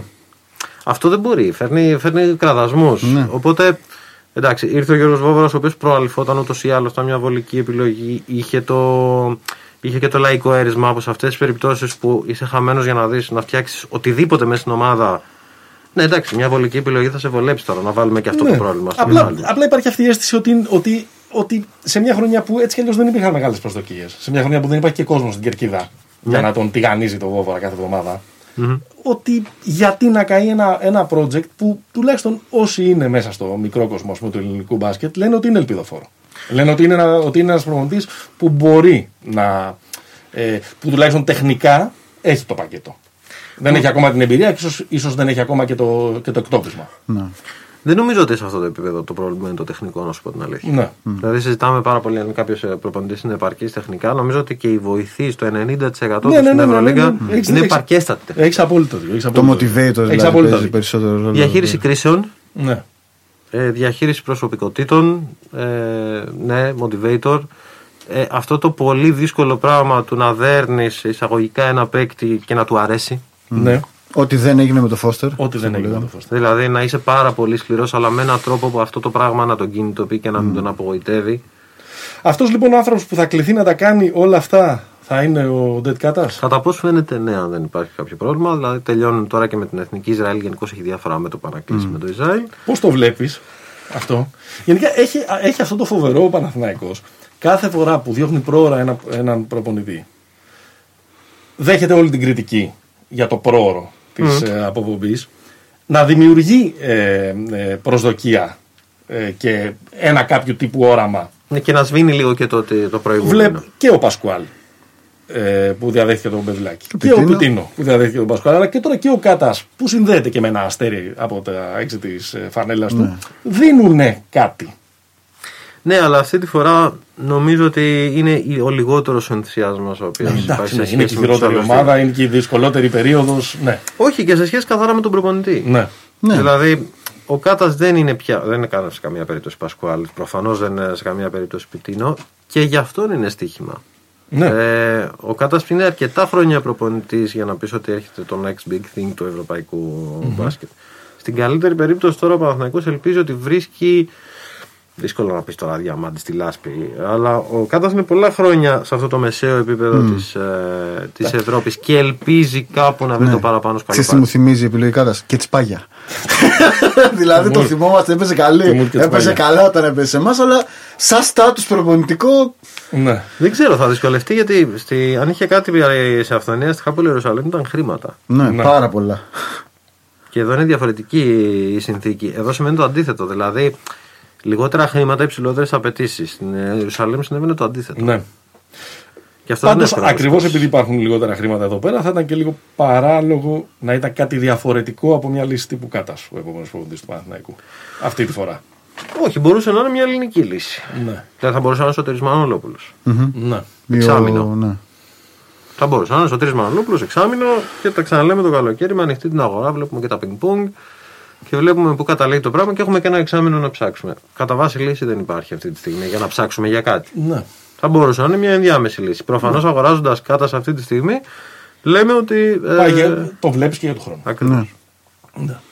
Απλά δεν ξέρω πόσο έτοιμος είναι ο οργανισμός, ειδικά του Παναθηναϊκού, αλλά και συνολικά ας πούμε, στην Ελλάδα, να, να, να πίνει κάθε αγωνιστική ε, αυτό το μαρτύριο της μιας ήττας μετά την άλλη. Με το να πάρεις μια λύση, ας πούμε, Μανολόπουλου, μπορεί να είναι απλά για να βγει η χρονιά. Σωστά, αλλά από την άλλη, ποιος συγκιάται ότι. Δεν θα είναι έτσι με τον Κάτας. Ναι. Δηλαδή, Σαφέστατα. ναι. Και αυτό το εξάμεινο με ήττες με τον Κάτας, μήπως θα του κάνουν μεγαλύτερο κακό από ότι καλό. Ναι. Από το να πάρει. Συνεχίζοντας το επικοινωνιακό, δηλαδή κάποιος ο οποίος το βλέπει στεγνά λέει: Ω, δεν είναι δική του ομάδα, μην ασχολείστε, μαθαίνει κλπ. Νομίζω πάντως, επειδή έχουμε μπει σε αυτή την, ε, σε αυτή την ε, δίνη ας πούμε, της, της κουβέντας, ότι αυτό είναι και η αποτυχία του φετινού Παναθηναϊκού μέχρι τώρα. Ότι δηλαδή; καθόμαστε και συζητάμε πάλι για μια επικοινωνιακή διαχείριση τη στιγμή που τα κλειδιά της ομάδας κρατάνε δύο τύποι που δεν είναι τα διαπιστευτήριά τους επικοινωνιακά, είναι αγωνιστικά. Ακριβώς. Ο Φράγκη και ο Διαμαντίδης. Πάντως επικοινωνιακά και οι δύο δεν ήταν σπουδαίοι. Ναι. Ε, Αγωνιστικά ήταν Ως τεράστια, παίκτες, ναι. αλλά επικοινωνιακά ήταν μάλλον λήψη γιατί έτσι θέλαμε. Έτσι ήταν, δηλαδή ήταν, είχαν, ε, ήταν μες στο γήπεδο. Αλλά η πράξη του Διαμαντίδη προχθές να μην αντέχει πια να δει αυτό το πράγμα σημαίνει ένα πράγμα ότι ακόμα δεν τον έχει πολύ σκοτώσει τον παίκτη μέσα του. Τσαντίζεται. δηλαδή ο διοικητικός θα κάτσει εκεί και θα το πιει. Αυτ- Η τσαντίλα φέρνει ένα πράγμα ότι εγώ ακόμα δεν είμαι ακόμα ενδιάμεσα σε αυτό. Τώρα μαθαίνω τον, τον νέο ρόλο. Κάνε ένα φανταστικό ε, trade για να ενισχύσεις τις δύο ομάδες τις ελληνικές εκεί που πονάνε. Ναι, θέλω το Χέρμανσον στον Ολυμπιακό να το κάνω λίγο ρεαλιστικό. Ναι, ναι, ρεαλιστικό. Ναι, δεν ναι, ναι. είπαμε φέρε τον Τζέιν. κάτι μπορεί να γίνει. Το Χέρμανσον, Θέλεις ναι. τον Χέρμανσον και στέλνεις τον, τον Τζέγκιν, ας πούμε, στην ε, Βαλένθια. Γιατί το, το θέλουμε να το κάνουμε trade. Ναι, πρέπει να γίνει trade, σωστά. Ποιο να στείλω; Στείλε και ένα draft pick από την Ναι. ε, Σκανά. Ναι, Εντάξει, δεν μπορώ να στείλω τον Λάρι Τζάκη τώρα και κρίμα γιατί θέλουμε να κρατήσουμε τον λίγο. Θα στείλω τον Τζέγκιν ναι, και θα δυνατήσω την άμυνά μου. ναι. Γιατί ο Ολυμπιακός χρειάζεται οπωσδήποτε λίγη παραπάνω δουλειά στην, ε, στη δημιουργία πλην των, ε, των δύο. Και κάποιον τρίτο να μοιραστούν τα λεπτά τους Σπανούλη και τους Λούκα και να, Θα γίνει και να, πιο και να, αποτρελα, ενδιαφέρον. και να αποτρελαθούμε τελείως δηλαδή εκεί πέρα. Γιατί όχι, γιατί ο Σλούκα συνέχεια έπαιζε με έναν ε, κλασικό point guard δίπλα του στη Φενέρ. Τώρα γιατί ξαφνικά ας πούμε, πρέπει να είναι. Δηλαδή έπαιζε ο Γουοναμέικερ δίπλα-δίπλα. Σωστό. Και Και με ήταν. τον. Πολύ καλός facilitator τους τεσσάρη πια ο Μπραντ Γουοναμέικερ. Φοβερός. Φοβερός. Και ο πιο, η πιο τετράγωνη ώμοι που έχω δει από κοντά σε γκάρ Ναι. στην, ε, στην Είναι Ευρωλίγκα. ψυγείο, ναι. Τον ρώτησα αν ο πατέρας του αν μποξέρ. Η πιο τετράγωνη μετά τον Νίκο Γκάλη. Σωστά. Αυτό είναι φοβερό. Για στείλε και ένα στο Παναθηναϊκό. Όχι, έλεγα να πω τον Τζόρνταν Λόιντ, αλλά καλά είμαστε με τον Έντοβιτ, δεν χρειάζεται. Ναι, ε. ναι, όχι. όχι. Στείλε ένα βλέμμα, κύριε Να Χριστό. στείλω ένα βλέ... ναι, αυτό που, που είπα κάποια στιγμή στην εκπομπή. Ο Wade Baldwin αυτή τη στιγμή θα ήταν υπέροχα χρήσιμο στον Παναθηναϊκό Λες, και ας ε. έκανε και 7 λάθη το παιχνίδι. Τρεις φορές φέτος έχει Το κάνει αφήνει από στην 7 μπάλα. λάθη. Ναι, Wade Baldwin, συμ- συμβόλαιο τριετίας. Έλα να μάθουμε μαζί. Δεν υπάρχει κανένα θέμα. Ναι. Ναι, ας έκανε και τρία λάθη παραπάνω και τι πειράζει. δηλαδή, Κίφερ Σάικς. Δεν βλέπω που είναι το πρόβλημα να αντί του Κίφερ Σάικς να έχω τον το Wade Baldwin ή εν πάση περιπτώσει να έχω κάτι που. Να ένας άνθρωπος που θυμάται ότι ο Σάικς έπαιξε στον Παναθηναϊκό. Ναι, ρε φίλε, μπράβο. Μετά από Ή ο την Σέλβιν Μάκ αυτή τη στιγμή, ο οποίος σιγά σιγά μπορεί να μην το θυμόμαστε του χρόνου ότι πέρασε και λες, ήρθε κάποιος να πραγματικά να αφήσει το στίγμα του. Σχεδόν δεν παίρνει ρίσκα. Έχουμε φτάσει στο σημείο ότι περιμένεις από τον άσο του Παναθηναϊκού να πάρει ρίσκα που δεν παίρνει. Ο Μάκ δεν παίρνει πουθενά. Ναι, ναι. Και γίνεται άχρωμος στο παιχνίδι του. Οπότε φτάνουμε στο άλλο. Μήπως κάποιος να ανακατέψει λίγο το πράγμα και ας κάνει και λάθη. Στο πλαίσιο του project. Σωστό. Οπότε ο Baldwin νομίζω θα ήταν μια υπέροχη ε, προσθήκη. Εγώ στον Ολυμπιακό θα έπαιρνα κάποιον ε, πιο στιβαρό στη ρακέτα. Μέσα. Λιγότερο mobile. Λιγότερο. Ναι, φυσικά. Θα έπαιρνα, θα μου πεις τώρα, κλέβω. Ε, αυτά που, έχω- που έχω σημειώσει εγώ είναι λίγο κλεψιά. Δεν είναι ε, Χέρμανσον και, και Μπαλούιν. Είναι. Ο, Γιώνας Βαλαντσιούνας. Ο Ντούμπλεβιτ στον Ολυμπιακό πιστεύω θα μπορούσε Ντούμπλεβιτς. να δουλέψει πάρα πολύ. Εντάξει. Ε, και θα χρειά, εδώ τη χρειάζεται. βγαίνω, δεν βγαίνω. Ναι, δεν βγαίνεις, δεν βγαίνεις. Δεν βγαίνεις. Και τώρα στον ε, Παναθηναϊκό θα ήταν μια τελείως διαφορετική συζήτηση νομίζω όλης της χρονιάς. Βέβαια, μπορεί να μην περιλάμβανε αυτό το Ντέντοβιτ. Αν ο Παναθηναϊκός είχε βάλει από την αρχή νούμερο ένα στόχο τον Πάγκο. Δεν... Κόβοντας από, από, τα- από παντού από τα υπόλοιπα. Αυτό ήταν έτοιμο trade. Δηλαδή να, να Νομίζω δώσει ότι και τα καλά. χρήματα να είχε ο Παναθηναϊκός για τον πάγκο στην πραγματικότητα δεν θα τον έφερνε. Ναι. Δεν, θα, δεν θα του δίνε κίνητρο. Ναι, θα, έβρισκε, θα του έδινε μικρότερο κίνητρο από αυτό που θα του έδινε η Zenit εν διάστη περιπτώσει. Οπότε όχι. Εντάξει, και το Λαπροβίτολα να έφερε παιδιά. Δε. Ε, Βέβαια, Βέβαια, και με- Λαπροβίτολα Νέντοβιτ και με, ήταν το, και με ωραίο. το Λαπροβίτολα, βέβαια, ξέρεις, είναι λόγω και της αργεντίνικης καταγωγής Ναι. κτλ. Είναι και κάτι που μένει να φανεί. Γιατί θέλω να πω, ο Λαπροβίτολα τα καλά του πράγματα τα έχει κάνει με την Πανταλώνα που δεν τον έχει δει και κανένας να τα κάνει. Τα διαβάζαμε. Αλήθεια είναι, τον έχεις δει και λίγο με την εθνική. Εντάξει, με Αργεντινή. την ναι, εθνική. αλλά με τη Real δεν τον έχεις δει. Δεν τον έχεις δει, τον έχεις δει λίγο, εν πάση περιπτώσει. Στην Αθήνα ήταν καλός. Μια εβδομάδα ήταν καλός, ήταν σημαντικός. Και, Ναι, με εδώ το, ήρθε και έπαιξε, όντως. και με τον Και Παναθηναϊκό το και τον δίμερο. Ολυμπιακό ήταν σημαντικός. Όχι, το λέω ως φαν ε, του, του, του τύπου. Που τον περιμένω δηλαδή να εκραγεί και στο υψηλότερο. Ε, Δεν επίπεδο. νομίζω ότι θα Ε, τον δεις. περάσανε τα χρόνια, Παναγιώτη. Δεν νομίζω ότι θα τον δεις. Ε... Ο Βιλντός αυτή τη στιγμή είναι καλός από το Λαπροβίτολα. Τζάεφ. Καλά, ασυζητητή. Και μπορεί και να του φάει και τη θέση. Ασυζητητή. Νομίζω ότι θα φύγει για το NBA, αλλά αν του φάει τη θέση, ναι, μπορεί να έχει αυτό το, αυτή τη μετακίνηση. Θέλει να κάνουμε ένα γύρο στις υπόλοιπες ομάδες; Ναι, να κάνουμε, ναι. Πάντως, να πούμε τώρα ως κατακλείδα συζήτηση για τις δύο ότι όντως ο στόχος του Ολυμπιακού για την επιστροφή στην, κανο- στην κανονικότητα αποδείχθηκε και από τη συζήτηση. Δηλαδή, συζητήσαμε πιο πολύ τεχνικά ας πούμε, πράγματα για, το, για τον Ολυμπιακό και τον Παναθηναϊκό είμαστε πυγμένοι στο δράμα ακόμα. Εντάξει, δεν πειράζει, κουράγιο. λοιπόν, θέλω να, θέλω να κάνω μια βόλτα λίγο σε άλλες ομάδες. Πάμε. Ε, τι διάλογο γίνεται με την ΕΦΕΣ; Ήταν, ε, ήταν λίγο πυροτέχνημα το περσινό, μήπως. Γιατί πυροτέχνημα, επειδή κράτησε λίγο. Ε, Δεν ρε παιδί κράτησε. μου, είναι, είναι η ΕΦΕΣ μία από τις... Είναι, το, είναι στο top 3 ΕΦΕΣ. Μπορούμε να το ισχυριστούμε αυτό. ότι- Όχι. Όχι. Αυτή τη στιγμή όχι, αλλά πυροτέχνημα επίσης δεν μπορεί να την πεις. Οκ. Δηλαδή, πριν δύο χρόνια έφτασε στον τελικό. Μμμ, Πέρυσι σωστό. ήταν η καλύτερη ομάδα. Δεν θα είναι πυροτέχνημα μια ομάδα που είχε 1,5 μια μισή σεζόν πάρα πολύ καλή. Και ακόμα φέτος, οκ, ε, συμβαίνουν πράγματα. Δηλαδή, συν δύο χρόνια σε σχέση με εκείνη την ομάδα που ήταν πραγματικά φανταστική. Όταν μιλάμε για Σιμόν, για Άντερσον, για μεγάλα παιδιά, για Ντάνστον, για Πλάις, αυτό σιγά σιγά έχει αρχίσει και φαίνεται Ένα. Δεύτερον, ο Λάρκιν δεν είναι υγιής Ναι. παίκτης της Ευρωλίγκα που παίζει τον άσο ξένος, μου είπε ότι είναι σαν να βλέπω διαφορετικό παίκτη φέτος. Άλλο παίκτη. Ναι, ναι, δεν. δεν Ε, το... Και χωρίς να έχουμε το μάτι που έχει ο παίχτης της Ευρωλίγκας που μου μίλησες, είναι εμείς που το βλέπουμε από την τηλεόραση. Όχι, ο άλλος τον Δηλαδή, έπαιξε, είναι- σου λέω στην ίδια θέση. Δεν, δηλαδή, Τον έπαιξε στην ίδια θέση και μου λέει είναι σαν άλλος παίκτης. μόνο τα νούμερα. Και τα νούμερα μόνο και μόνο να βλέπεις. Χωρίς καν eye test είναι ε, τα μισά. Ο Μίτσιτς, ενώ θα έπρεπε να μην συζητάμε αν θα παίξει στην ΕΦΕΣ φέτος, το συζητάω μέχρι το Σεπτέμβρη. Αυτό νομίζω ότι παίζει ρόλο πνευματικά. Δηλαδή, αν ε, θα πάω στο NBA, δεν θα πάω στο NBA, τι θα γίνει, έπαιξε ένα ρόλο. Συν COVID και γενικά η ΕΦΕΣ ταλαιπωρήθηκε, μπες, βγήκες, κάνε, δείξε. Ε, έφτιαξε όλο αυτό το πράγμα. Θα συνέλθει, δεν τίθεται θέμα. Ε, αλλά το αν. Καταρχήν και ο ανταγωνισμός έγινε καλύτερος. Σωστό. Παίζουν και άλλοι. Πολύ καλύτερος. Πάντα. Δηλαδή και στο top επίπεδο η Τσεσεκά πέρσι ήταν πάρα πολύ ευάλωτη και είχε μόνο τον James για να κρατιέται και πολλούς ψηλούς. Είναι πολύ καλύτερη, η Μπαρσελόνα είναι πολύ καλύτερη. Ε, Ο ενδιάμεσος ανταγωνισμός, όποιος βρει την ΕΦΕΣ αυτή τη στιγμή θα την κουμπανίσει γιατί μπορεί να είναι σε θέση να το κάνει. Ε, οπότε λίγο, λίγο απ' όλα. Χωρίς να μπορώ να το, να το δικαιολογήσω, μοιάζει σαν να είναι και η ομάδα που φρόντισε λιγότερο τον εαυτό της αυτούς τους μήνες της της, της απραξίας. Με την έννοια του out of shape, ας πούμε. Αυτό εννοείς. Ναι. Έτσι όπως επιστρέψανε, ναι. Δεν διαφωνώ μαζί σου. Ναι, δεν, δεν μπορώ να το αποδείξω. Ε, γι' αυτό χρησιμοποιώ τη φράση μοιάζει με, αλλά είναι οι περισσότεροι, ε, οι περισσότεροι αγνώριστοι. Με πρώτο και κύριο τον Λάρκιν Ναι, δεν διαφωνώ που μαζί σου. είπαμε. Ε, μ, Μπάρτσα. Ε, μ, έκανε ένα τρομερό σερί κάποια στιγμή. Μμ. Έχει πέσει και αυτή στην λακκούβα της ε, τώρα. Ε, μ, η δική μου η γνώμη και θέλω να τη σχολιάσω να μου πεις αν συμφωνήσει ή όχι η- ο- είναι ότι αυτοί οι κραδασμοί προέρχονται από την προσπάθεια του Σάρας να επιβάλλει τον νόμο του και τον μπάσκετ που πιστεύει ότι η Μπάρτσα πρέπει να παίξει για να είναι ευτυχισμένη και την άνοιξη. Ναι, συμφωνώ μαζί σου. Δεν, σχεδόν δεν έχω να, πω, να προσθέσω τίποτα σε αυτό. Ξεκίνησε και από την αρχή και οι κραδασμοί υπήρχαν και στην αρχή της σεζόν και τα, τα θεατρικά του Σάρας, δεν μιλάω στο time out του κανόνα σιωπής. Ναι, ναι, ναι. Όλα αυτά και δηλώσεις κλπ. Μας δείχνουν ότι. Παρενθεσούλα διακοπή νομίζω ότι έχει αρχίσει και το παρακάνει λίγο αυτό. Ναι, όχι, όχι, ναι, γι' αυτό μίλησα και Δηλαδή, εγώ. για- νομίζω, ότι, νομίζω ότι κοουτσάρει ξέροντας ότι η κάμερα είναι πάνω του. Όχι, τα κάνει όμως να ξέρεις και πίσω από, το, πίσω από τις κάμερες. Ναι, δηλαδή, ναι, ναι, ο ναι, τύπος έχει πάει στι Ζάλγκερι όταν ο Λάνοβας πήρε το μεγάλο συμβόλαιο.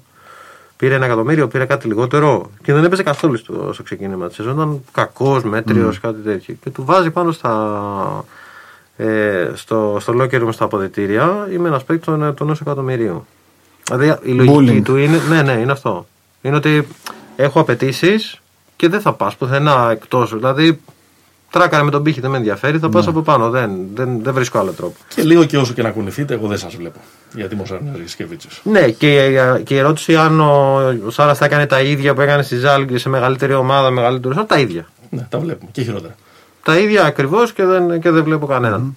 Παικτικά νομίζω ότι τεχνικά η η Μπαρσελόνα λείπει πολύ ένας δεύτερος center πίσω από τον Ντέιβι. Ναι. Γενικά ένα physicality που λείπει γι' αυτό ο Ολυμπιακός, ας πούμε, ήταν πάρα πολύ καλός στη Βαρκελόνη και ο Μάρτιν και οι υπόλοιποι. Γιατί τις επαφές δεν τις Τους αγαπάμε. κοπάνισε. Βέβαια παίζει καλή άμυνα. Στο defensive rating είναι πρώτη. Παίζει. Απλά λείπει. Εντάξει, τώρα για αυτές τις ομάδες ψάχνουμε την, ε, την ε, λεπτομέρεια. Ναι. Ξέρεις τι, κάνει πο- ε, πάλι από τους αριθμούς, κάνει πολλά λάθη για ομάδα που παίζει με ένα σχετικό χειρόφρενο. Παίζει ε, μπάσκετ του Σάρας η, η Μπαρσελόνα. Είναι δεύτερη στα λάθη και κάνει 15 ένα παιχνίδι. Γιατί τους υποχρεώνει να κάνουν συγκεκριμένα πράγματα και να αλλάξουν τελείως λογική. Δηλαδή θα ακουμπήσετε την μπάλα χαμηλά, θα στήσετε τις συνεργασίες που θέλω και ακόμα και να, να αυτό πάνε και κοστίσει. λίγο κόντρα στο ένστικτο το φυσικό του κάθε Ναι. παίκτη. Ναι. Θα κοστίσει αυτό, θα κοστίσει. Οκ, θα συμβεί. Έχει πάρει τα δύο clásico με τη Ρεάλ. Έχει εξασφαλίσει έτσι Έχει και λίγο- αγοράσει. Ναι, έχει Ναι. αγοράσει χρόνο. Ε, Ούτως ή άλλως τώρα καλύτερα είναι τα πράγματα σε σχέση με τον Πέσιτς. Λυπάμαι, αλλά δεν θα μπορούσα να είναι πολύ χειρότερα. Είμαι hater, εγώ είμαι hater του Πέσιτ, ας πούμε. Κι εγώ. Είναι, κατατε... είναι το hate του Καούρη για τον Μπέτς είναι κατατεθειμένο στο propaganda.gr ε, σε, ένα, Έβγε. ε, σε ένα μικρό σημείωμα ναι, ναι. που είχε γράψει όταν ο Πέσιτ τα είχε βάλει με το NBA πριν από δύο χρόνια, νομίζω, αν δεν κάνω λάθος. Ε, Πώς βλέπεις τον Καλάθι, Ο Καλάδης ζει την εποχή που λέει ότι πρέπει να κάνω λίγα και καλά. Δηλαδή, πολλές φορές έχει πλάκα αυτό που λέμε ότι τώρα θα φύγει ο Καλάθης και θα δείτε που θα πάει στην Παρσελώνα και θα έχει 18 assist μέσω όρο με τους παιχτεράδες που θα παίζει. Και στην πραγματικότητα πρέπει να συμβεί το αντίθετο. Τα νούμερα του Καλάθης πρέπει να γίνουν normal ε, για, να πάρει, για να πάρει ένα τίτλο. Είναι ακριβώς το ίδιο που συμβαίνει στο NBA που παίζει σε μια μέτρια ή Ναι, ναι. κακή ομάδα και έχει 40 από του μέσω όρο. Σωστά. Και πρέπει να πας κάπου να κάνεις λιγότερα και καλά και Με συνολικά. να καλύτερους μπεις. παίχτες γύρω σου. Ναι, αλλά να υποχρεωθείς να πεις ότι και ο άλλος είναι καλύτερος και δεν θα πάρω την μπαλά, δεν θα πάρω την απόφαση, αλλά πρέπει να είμαι έτοιμος. Οπότε και ο Καλάθη περνά αυτή την, ε, τη φάση της προσαρμογής μαζί με τον ε, Σάρα. Στην αρχή ε, τον είχε λίγο. Τον είχε λίγο στον πάγο για αυτό το λόγο. Επειδή συμφωνώ απόλυτα με την προσέγγιση Καλάθι, ε, πιστεύω ότι είναι, και, εγώ, είναι καλύτερος από ό,τι περίμενα. Εγώ πιστεύω ότι θα είναι μεγάλο το σοκ αυτής της αλλαγής ρόλου με δεδομένο ότι στο Παναθηναϊκό ξέρω, εγώ, ήταν και ταξιθέτης Ναι, ναι. εδώ, και, εδώ και κάποια χρόνια. Έχεις σαφέ αντίκτυπο ε, στα νούμερα του, αλλά είναι ο παίκτης που έχει τα κλειδιά της ομάδας. Ναι. Δεν έχει γίνει off guard να παίζει μαζί με τον Ερτέλ και να Όχι. προσπαθεί να κάνει το, το διάρρη Καταστροφή. ε, στην ε, αδύνατη πλευρά. Καταστροφή. Και να περιμένουμε να σουτάρει. και Ωραίο τα θα λοιπά. ήταν αυτό. Ε, το, το, το συζητούσαμε όμως το καλοκαίρι, αν θυμάσαι, γιατί το συζητούσαμε κρίνοντα τη ρόστερ έχουν συγκεκριμένοι παίχτε. Δεν μπορούσαμε να φανταστούμε ποτέ ότι ο Ερτέλ θα γυρνούσε με το πούλμα στη Βαρκελόνη. Εντάξει, αλλά όταν το συζητούσατε, δεν φαντάστηκες ότι το Ερτέλ θα πάει σε θέση του Γκάρ. Ε, ναι, αλλά επίσης. Ξέρεις, περιμένεις πάντα να δεις και τι γίνεται στο, ε, τι γίνεται στο γήπεδο. Επίσης το συζητούσαμε όταν δεν ξέραμε ότι ο, ο Πάγκος και ο Βίβες θα φύγουν. Δεν ξέραμε, δηλαδή, και ποιο Και οι θα δύο. είναι και το, το πλήρες δρόστερ. Ο στη Ρίμπας, θέση. ο Ρίμπας. Ο ναι. Ρίμπας. Ο Ρίμπας. Είπα Βίβες. Ναι, ναι. Οκ. Ε, ναι. Ε, Ερτέλ. Ερτέλ. Αφού αναφέρθηκαν. Thoughts and prayers. Εντάξει, πραγματικά τεράστιο αυτογκόλ. Δηλαδή είναι ένας τρόπος που λες ότι πώς μπορώ να βγω εκτεθειμένος ενώ είναι μια κατάσταση επικοινωνιακά, πρακτικά σαν Μπαρσελόνα που δεν, δεν μπορώ να χάσω από αυτήν την ιστορία. Δηλαδή, οκ, πήγε ο ατζέντης του γνωστός και μη εξαιρετέος Μίσκο Ραζνάτοβιτς να κάνει λίγο τη γυριστή. Τι δουλειά του κάνει ο άνθρωπος. Εντάξει, πήγε να το κάνει άκομψα, οκ. Ακάκιε που λένε για τον Ασάντο. business, εν πάση περιπτώσει, και δεν τρέχει τίποτα. Και ξαφνικά αποφασίζει να τον αφήσει στη Βαρκελόνη να σε κράζει όλη, όλη η Ευρώπη. Και δεν είναι όμως η πρώτη φορά που μπαίνεις σε αυτή τη συζήτηση. Έχει γίνει με το Ράι, έχει γίνει με αρκετούς. Ναι. Για ποιο λόγο ακριβώς. Δηλαδή, οκ, στείλω στη δεύτερη Ναι, η ομάδα. Μπαρσελόνα είναι η μοναδική ομάδα που τους στέλνει να προπονούνται με τις μπουλντόζες του Ρέντι. Μες και- Μες και on club, ρε παιδιά. Ναι, που λέγαμε Ορίστε. κάποτε. Γιατί έχει συμβεί και με τον, με τον Ράι. Έχει συμβεί με το Τη Ράι. χρονιά του Μπαρτζόκα, αν δεν κάνω λάθος. Ναι, το έχετε ξανακάνει. Για ποιο λόγο, εν πάση περιπτώσει, Ναι. πάτε εδώ στη δεύτερη ομάδα. Καταλαβαίνω αν θέλετε να πάει στη Real. Κανείς δεν θα ήθελε στη θέση σας. Δεν έχουν και playmaker. Ναι. Αλλά για ποιο λόγο πρέπει να τον αφήσετε; Άρα ανοίγει, έτσι για να είμαστε και trendy, ανοίγει η κουβέντα ε, και για να συζητήσουμε λίγο και για player empowerment και στην Ευρώπη. Empowerment δεν ξέρω, αλλά εν τη αυτή περιπτώσει τώρα το να υπάρχει ένα, ένα συνολικό, μ, ένα συνδικαλιστικό όργανο των παικτών. Ε, το πιο σημαντικό ήταν ε, ότι κατάφεραν να πάρουν τα χρήματα συνολικά από την ε, πανδημία. Τα υπόλοιπα λίγος πολύ δεν ξέρω, όχι. Δεν δεν πείθαμε ότι υπάρχει κάτι συνολικά, δηλαδή πέρα από μια ανακοίνωση που βγήκε τώρα δεν Ναι, είναι κάτι σοβαρό. Αλλά αυτό που έγινε με τον Χάινς και τους υπόλοιπους όταν διαπραγματευόντουσαν το συμβόλαιο ήταν σπουδαίο. Έχουν εγγυημένο το 90% της φετινής χρονιάς ή κάτι τέτοιο; Είναι πολύ περίπλοκα τα συμβόλαια γιατί δεν ξέρεις πότε, θα δια- πότε θα διακοπεί το. Το αν θα διακοπόταν, διακοπτόταν ας πούμε η σεζόν. Δεν υπήρχαν εγγυημένα, όχι. Ναι, προφανώς. Δεν υπήρχαν εγγυημένα. Δηλαδή συνήθως τα περισσότερα συμβόλαια και πιο χαμηλά που ξέρω είναι όσο παίξει. Με το κομμάτι. Ναι, ναι, δεν μπορούσαν πια να πάρουν το ρίσκο οι ομάδες να, να μπουν μέσα, ας πούμε. Με τον deflection πληρώνονται φέτος. ε, Μακάμπι. Είμαι από αυτούς που πιστεύουν. Εγώ ε, είμαι, εγώ είμαι σκληρός believer, Μακάμπη. Εσύ είσαι believer. Και ε, εγώ πίστευα κάτι που, μας, ε, κάτι που είχε γράψει ο Κουφέλας και μας το είχε πει όταν τον είχαμε καλεσμένο για το preview της φετινής σεζόν. Ε, είχε γράψει στο, στο blog του ο Jim ότι έβλεπε τη Μακάμπη πέρυσι σαν μεγάλο μαύρο άλογο. Ακόμα και για Final Four, ακόμα και για, και για τελικό. Με τη φόρα που είχε και με τα χαρακτηριστικά της. Φέτος. Πέρυσι. Α, πέρυσι, οκ. Πέρυσι, Τη σεζόν που, που διακόπη. Οκ. Από εκεί μέχρι μια ομάδα που έχει αρνητικό ρεκόρ, δεν είναι καν στο 50%, είναι πολύ μεγάλη απόσταση. Τι πήγε στραβά εκεί; Αναφέρθηκες λίγο πριν. Ναι, νομίζω ότι ε, χάσανε τους παίκτες που είναι σφαιροπουλικοί 100%. Acy. Acy, Black, Black. ναι, δύο κλασικοί κλασικοί παίκτες ε, σφαιροπουλικοί. Divers που τελειώνουν φάσεις και, και δίνουν και πίσω. Είχαν σοβαρό θέμα στην προετοιμασία και αυτό φάνηκε πάρα πολύ στο ξεκίνημα της σεζόν. Ε, σχεδόν ε, δεν κατάλαβα γιατί πήγαν και αρπάξανε το Ζίζιτς από τη, από τη Real. Κανένας. Γιατί είναι ένας παίκτης ο οποίος χρειάζεται τόση πολύ ειδική διαχείριση με το αμυντικό του πρόβλημα στο pick and roll που με μία τόσο ταλαντούχα περιφερειακή γραμμή είναι ακριβώς το αντίθετο από αυτό που θες. Δηλαδή, Black Ace ήταν ακριβώς ό,τι καλύτερο για σωματοφύλακες των, των ταλαντούχων κοντό. γύρω-γύρω. Ο Γάλλος είναι, πα- είναι, είναι ένα-δύο χρόνους πίσω. Σε Συνεχώς. οτιδήποτε. Οπότε δεν είναι τυχαίο ότι όταν έπαιξαν καλά πήγε στον πάγκο και έπαιζε 12 λεπτά και έπαιζε ο Hunter 25. Ναι. Δεύτερο πρόβλημα ότι έπρεπε και οι δύο μαζί, και ο Ζίζιτ και ο Μπέντερ, να συνηθίσουν ξανά το παιχνίδι στην Ευρώπη. Ο Μπέντερ ακόμα περισσότερο διότι είχε συμπτώματα Παπαγιάννη. Έμεινε και ένα χρόνο παραπάνω σε σχέση με αυτόν. Το θυμάστε που είχε γυρίσει ο Παπαγιάννης, έτσι γύρισε και ο Μπέντερ. Οπότε είχαμε αυτά τα δύο ε, σοβαρά θέματα και ταυτόχρονα δεν είχαμε, δεν είχαμε φτερά. Δεν υπήρχε κανείς στο φτερό. Έπαιζε ο Άντζελο Καλέριο Καλέιρο. Καλογιάρο. Καλή τύχη. Καλή τύχη. Σαν Ε, Pet Shop Boys να το καλογιάρω. Ω. Ε, γιατί έλειπε ο Ζούσμαν. Ε, εντάξει, νομίζω ότι και εκεί υπήρχαν θέματα σοβαρά στελέχωσης. Να κάνω λίγο τον κακό. Η τρίτη χρονιά, η τρίτη χρονιά του Γιάννης Φερόπουλου συνήθως δεν είναι καλή. Αυτό είναι σαν χρησμός.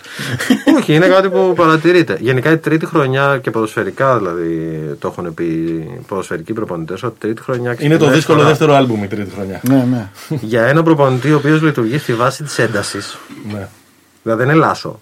Ο Λάσο την εποχή του μπορούσε εκεί. Είπε ότι εμείς για τη διαχείριση σεζόν κάποια στιγμή δεν κάνουμε προπόνηση. ναι. Για να έχουμε δυνάμεις. Δηλαδή, ο Λάσο είναι versatile. Ο Σφερόπουλο δεν είναι versatile, είναι με ένα. ναι. Είναι ο επίγονος του Ιωαννίδη. Και τρίτη χρονιά στο Ολυμπιακό πάρα πολύ τραυματισμό. Λοιπόν, και συμβαίνει αυτό. Και εκτός από την σωματική φθορά υπάρχει ψυχολογική φθορά. Οπότε σε ένα ρόστερ που μένει σε μεγάλο βαθμό το ίδιο, περιμένω να δω αν θα βγουν ταυτόχρονα τέτοιου είδους πράγματα. Ελπίζω όχι. Από την άλλη, Δέκα, μα- δέκα ήττες, οι 7 είναι από 4 πόντους και κάτω.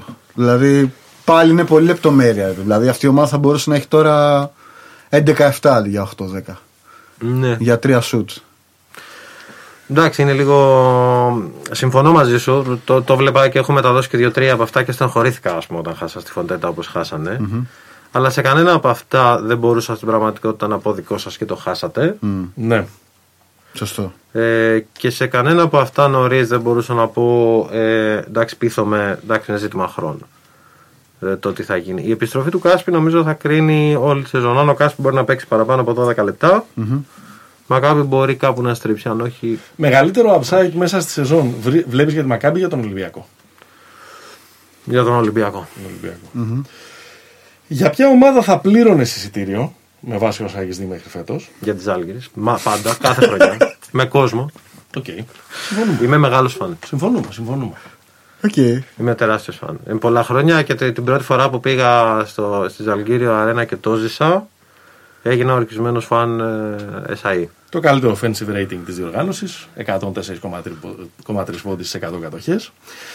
Και για ποια ομάδα θα πλήρωνες τον Αυγουλή να πάει να κάνει αυτός το ματς, δεν να πας να το κάνεις Γιατί εσύ. Χίμκι ο Θεός, όχι, μακριά μου, δεν θέλω, δεν μπορώ, παιδιά, κάθε φορά που το Ούτε πρόγραμμα- ακόμα να το καλύπτεις σε ένα, σε ένα άλλο επίπεδο, όχι μπασκετικό.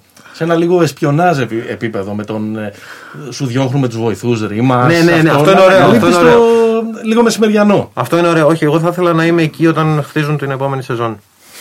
θα ήθελα να είμαι εκεί. Γιατί Θέλω να- έτσι- Netflix, δηλαδή ντοκιμαντέρ. Θέλω, δηλαδή, ναι, θέλω να Γιατί είμαι έχει εκεί. συμβόλαιο και την επόμενη. Ε, ο- Για πάντα πρέπει να έχει, αλλά εγώ θέλω να είμαι το καλοκαίρι όταν γίνονται συζητήσεις και στείλουν το depth chart της ομάδας και λένε Έχουμε center τον Devin Booker, τιμιότατο super. Ωραίος. Εντάξει. Πάρε και το Μονρό. Θα πάρουμε τον Greg Monroe και θα πάρουμε και ποιον άλλο και τον Jordan Mickey. Και τον Μίκη. Ναι. Θα τον Είναι- φέρουμε πίσω. Είναι λίγο Sunderland till I die αυτό. Το, Ναι, ναι, σαν ναι, το ναι, ντοκιμαντέρ ναι, αυτό Ναι, που για παίζει να στο έχουμε Netflix. μια συναγώνιστη ε, τριάδα center που δεν θα παίρνει την μπάλα. Και ταυτόχρονα δίπλα στον Αλεξέη Σβέντ που λες χρειάζομαι ένα off-guard ο οποίος να μην θέλει την μπάλα καθόλου και να παίζει άμυνα Το Γιώβιτς. και ό,τι τέτοιο. Όχι, το Γιώργο τον είχαμε. Θα πάρουμε τον Eric McCollum. Ναι. Ωραίος. Να βλέπει κάθε μέρα τι κάνει ο αδερφός του και να θέλει να κάνει τα ίδια. Την ώρα που ναι, την ώρα που υπάρχει ο Γιώνας Γερέμπικος στο, στο roster που κανονικά θα πρέπει να παίζει stretch 5 κατά την ταπεινή μου άποψη. Ναι. Και να Ό,τι είναι- έπαιζε και στην NBA. Φανταστικός. Είδες που θες να γίνεις και λίγο προπονητής. Ναι. GM, GM, μπορώ GM.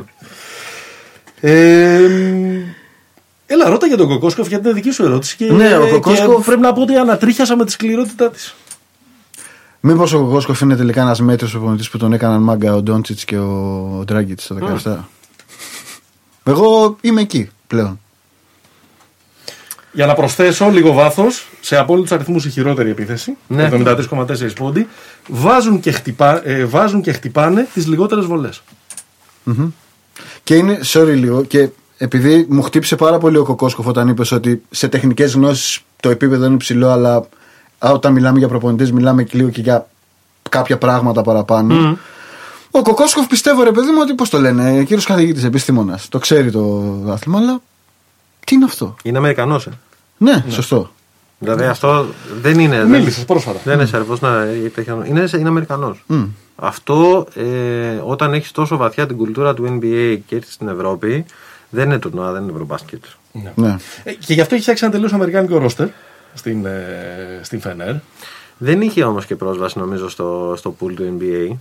Και αυτό για τον Κοκόσκοφ όσο παίξε ρόλο. Δηλαδή, όταν χρειάστηκε να φτιάξει ομάδα, το NBA δεν.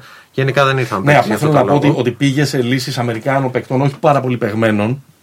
Ε, σε επίπεδο. ε, Νομίζω ε, αυτό τους βρήκε ο Γκεραρντίνη. Ο Γκεραρντίνε.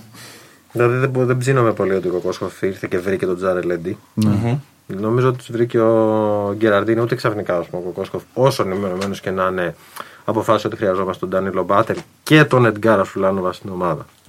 Μπορεί να τον αδικό, μπορεί και όχι. Ε, η συζήτηση που είχα ε, με έναν ε, Σέρβο μάνατζερ το Σεπτέμβρη και εμένα μου έκανε εντύπωση, απλά το συνδέω, είναι ότι μου είπε ότι κοίτα, γιατί θα πα- του πάρει πάρα πολύ καιρό να συνηθίσει. Και αυτός ο καιρός, εντάξει, πιθανότατα θα τον έχεις στη Φενέρ που δεν θέλει τώρα να αλλάξει προπονητή. Αλλά θα του πάρει πάρα πολύ καιρό να συνηθίσει και εγώ ήμουνα της άποψη, έλα, κοκόσκο, πρώην προπονητάρα κτλ. Η νοοτροπία της ομάδας του επί 1,5 μήνα ήταν κάτι που με σώκαρε. Ναι. Είναι πανηγύρι. ναι. Βέβαια, κάπως δείχνει να στρώνει. Ναι. Εδώ και δύο εβδομάδες, ας πούμε. Έχουν κάνει τρεις συνεχόμενες νίκες. Ναι, και Ε, κέρδισαν τώρα με τον buzzer beater του, Ναι. του Λορέτζο. έχουν τρεις συνεχόμενες. Αλλά με σώκαρε λίγο η εικόνα τη. Ε, Εγώ πάντα με τον Κοκόσκοφ, ε, κάθε φορά που τον συζητάμε, για καλό ή για κακο γελάω πάρα πολύ. Το πρώτο πράγμα που μου έρχεται αυθόρμητα στο μυαλό είναι διακαή πόθος του Δημήτρη Γιανακόπουλου, ο Ιγκόρ Κοκόσκοφ. Που πιστεύω ότι αυτό το πράγμα θα μπορούσε να έχει διάρκεια λιγότερο και από. Ήταν σαν το Σούκερ. Εγώ θα πάει μια φορά κατασκήνωση στην ε, ε, έκτη δημοτικού και κάθισα μια μισή ώρα. Νομίζω κάπου τόσο θα ήταν και το, εκείνο και το πράγμα. Ε, μ, Εντάξει, για τα budget τα είπαμε. ναι. Ότι οι διαφορές δεν βασίζονται τόσο εκεί. Δηλαδή, κοιτάζα, προσπαθούσα να βρω λίγο ποια είναι τα μικρότερα budget. Και το οποίο είναι αυτό που λέγες ότι δεν έχουμε ακριβώς στοιχεία. Δηλαδή το. Όχι, δυστυχώς δεν έχουμε. Υπάρχει ένα που έχει, κα- που έχει γράψει η Νίκη Μπακούλη στο κόντρα, το οποίο Μπάκουλη. έχει κάνει. Μπακούλη, σωστό. Το οποίο έχει, έχει από ό,τι γράφει με πληροφορίες που έχει συλλέξει από συναδέλφους της. Ότι τα τρία τελευταία είναι Παναθηναϊκός Άλμπα Μπάγκερν.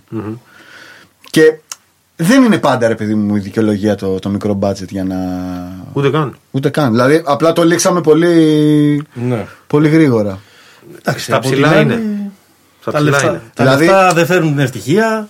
Στα ψηλά είναι. Αλλά πώς Στα και ψηλά, ευτυχισμένες δηλαδή το- καταστάσεις λεφτά, ξέρετε. δηλαδή, άλλο, τι θέλεις να κάνεις, θες να πάρεις την Ευρωλίγκα; Ναι, εντάξει. Όχι. Οχτάδα μπαίνεις όμως με 6 εκατομμύρια budget. Ναι, εν πάση περιπτώσει, ας μην το κάνουμε οχτάδα. Μπορείς να είσαι ανταγωνιστικός. Μπορείς να είσαι μια κανονική ομάδα. Δηλαδή, η Bayern είναι μια κανονική ομάδα. Μπορεί να μην τελειώσει ε, στην δεκάδα. Αλλά είναι μια κανονική ομάδα.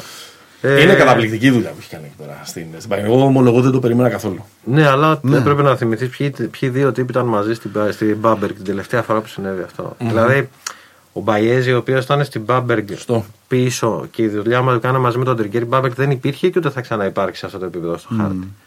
Και αν σκεφτείς ποιοι ήταν εκεί και που είναι τώρα, Ντάνιελ Τάι, Μπραντ Wanamaker, Ε, βέβαια. Ο Μέλι. ο Μέλι και Ο. Πώς το λέγανε το. Είχε το, το- πλάγιο που πήγε στη Νέα Ορλεάνη; Ο Μίλλερ. Ο Μίλερ, Μίλλερ. ο Σουτέρ. Είναι τραυματίας.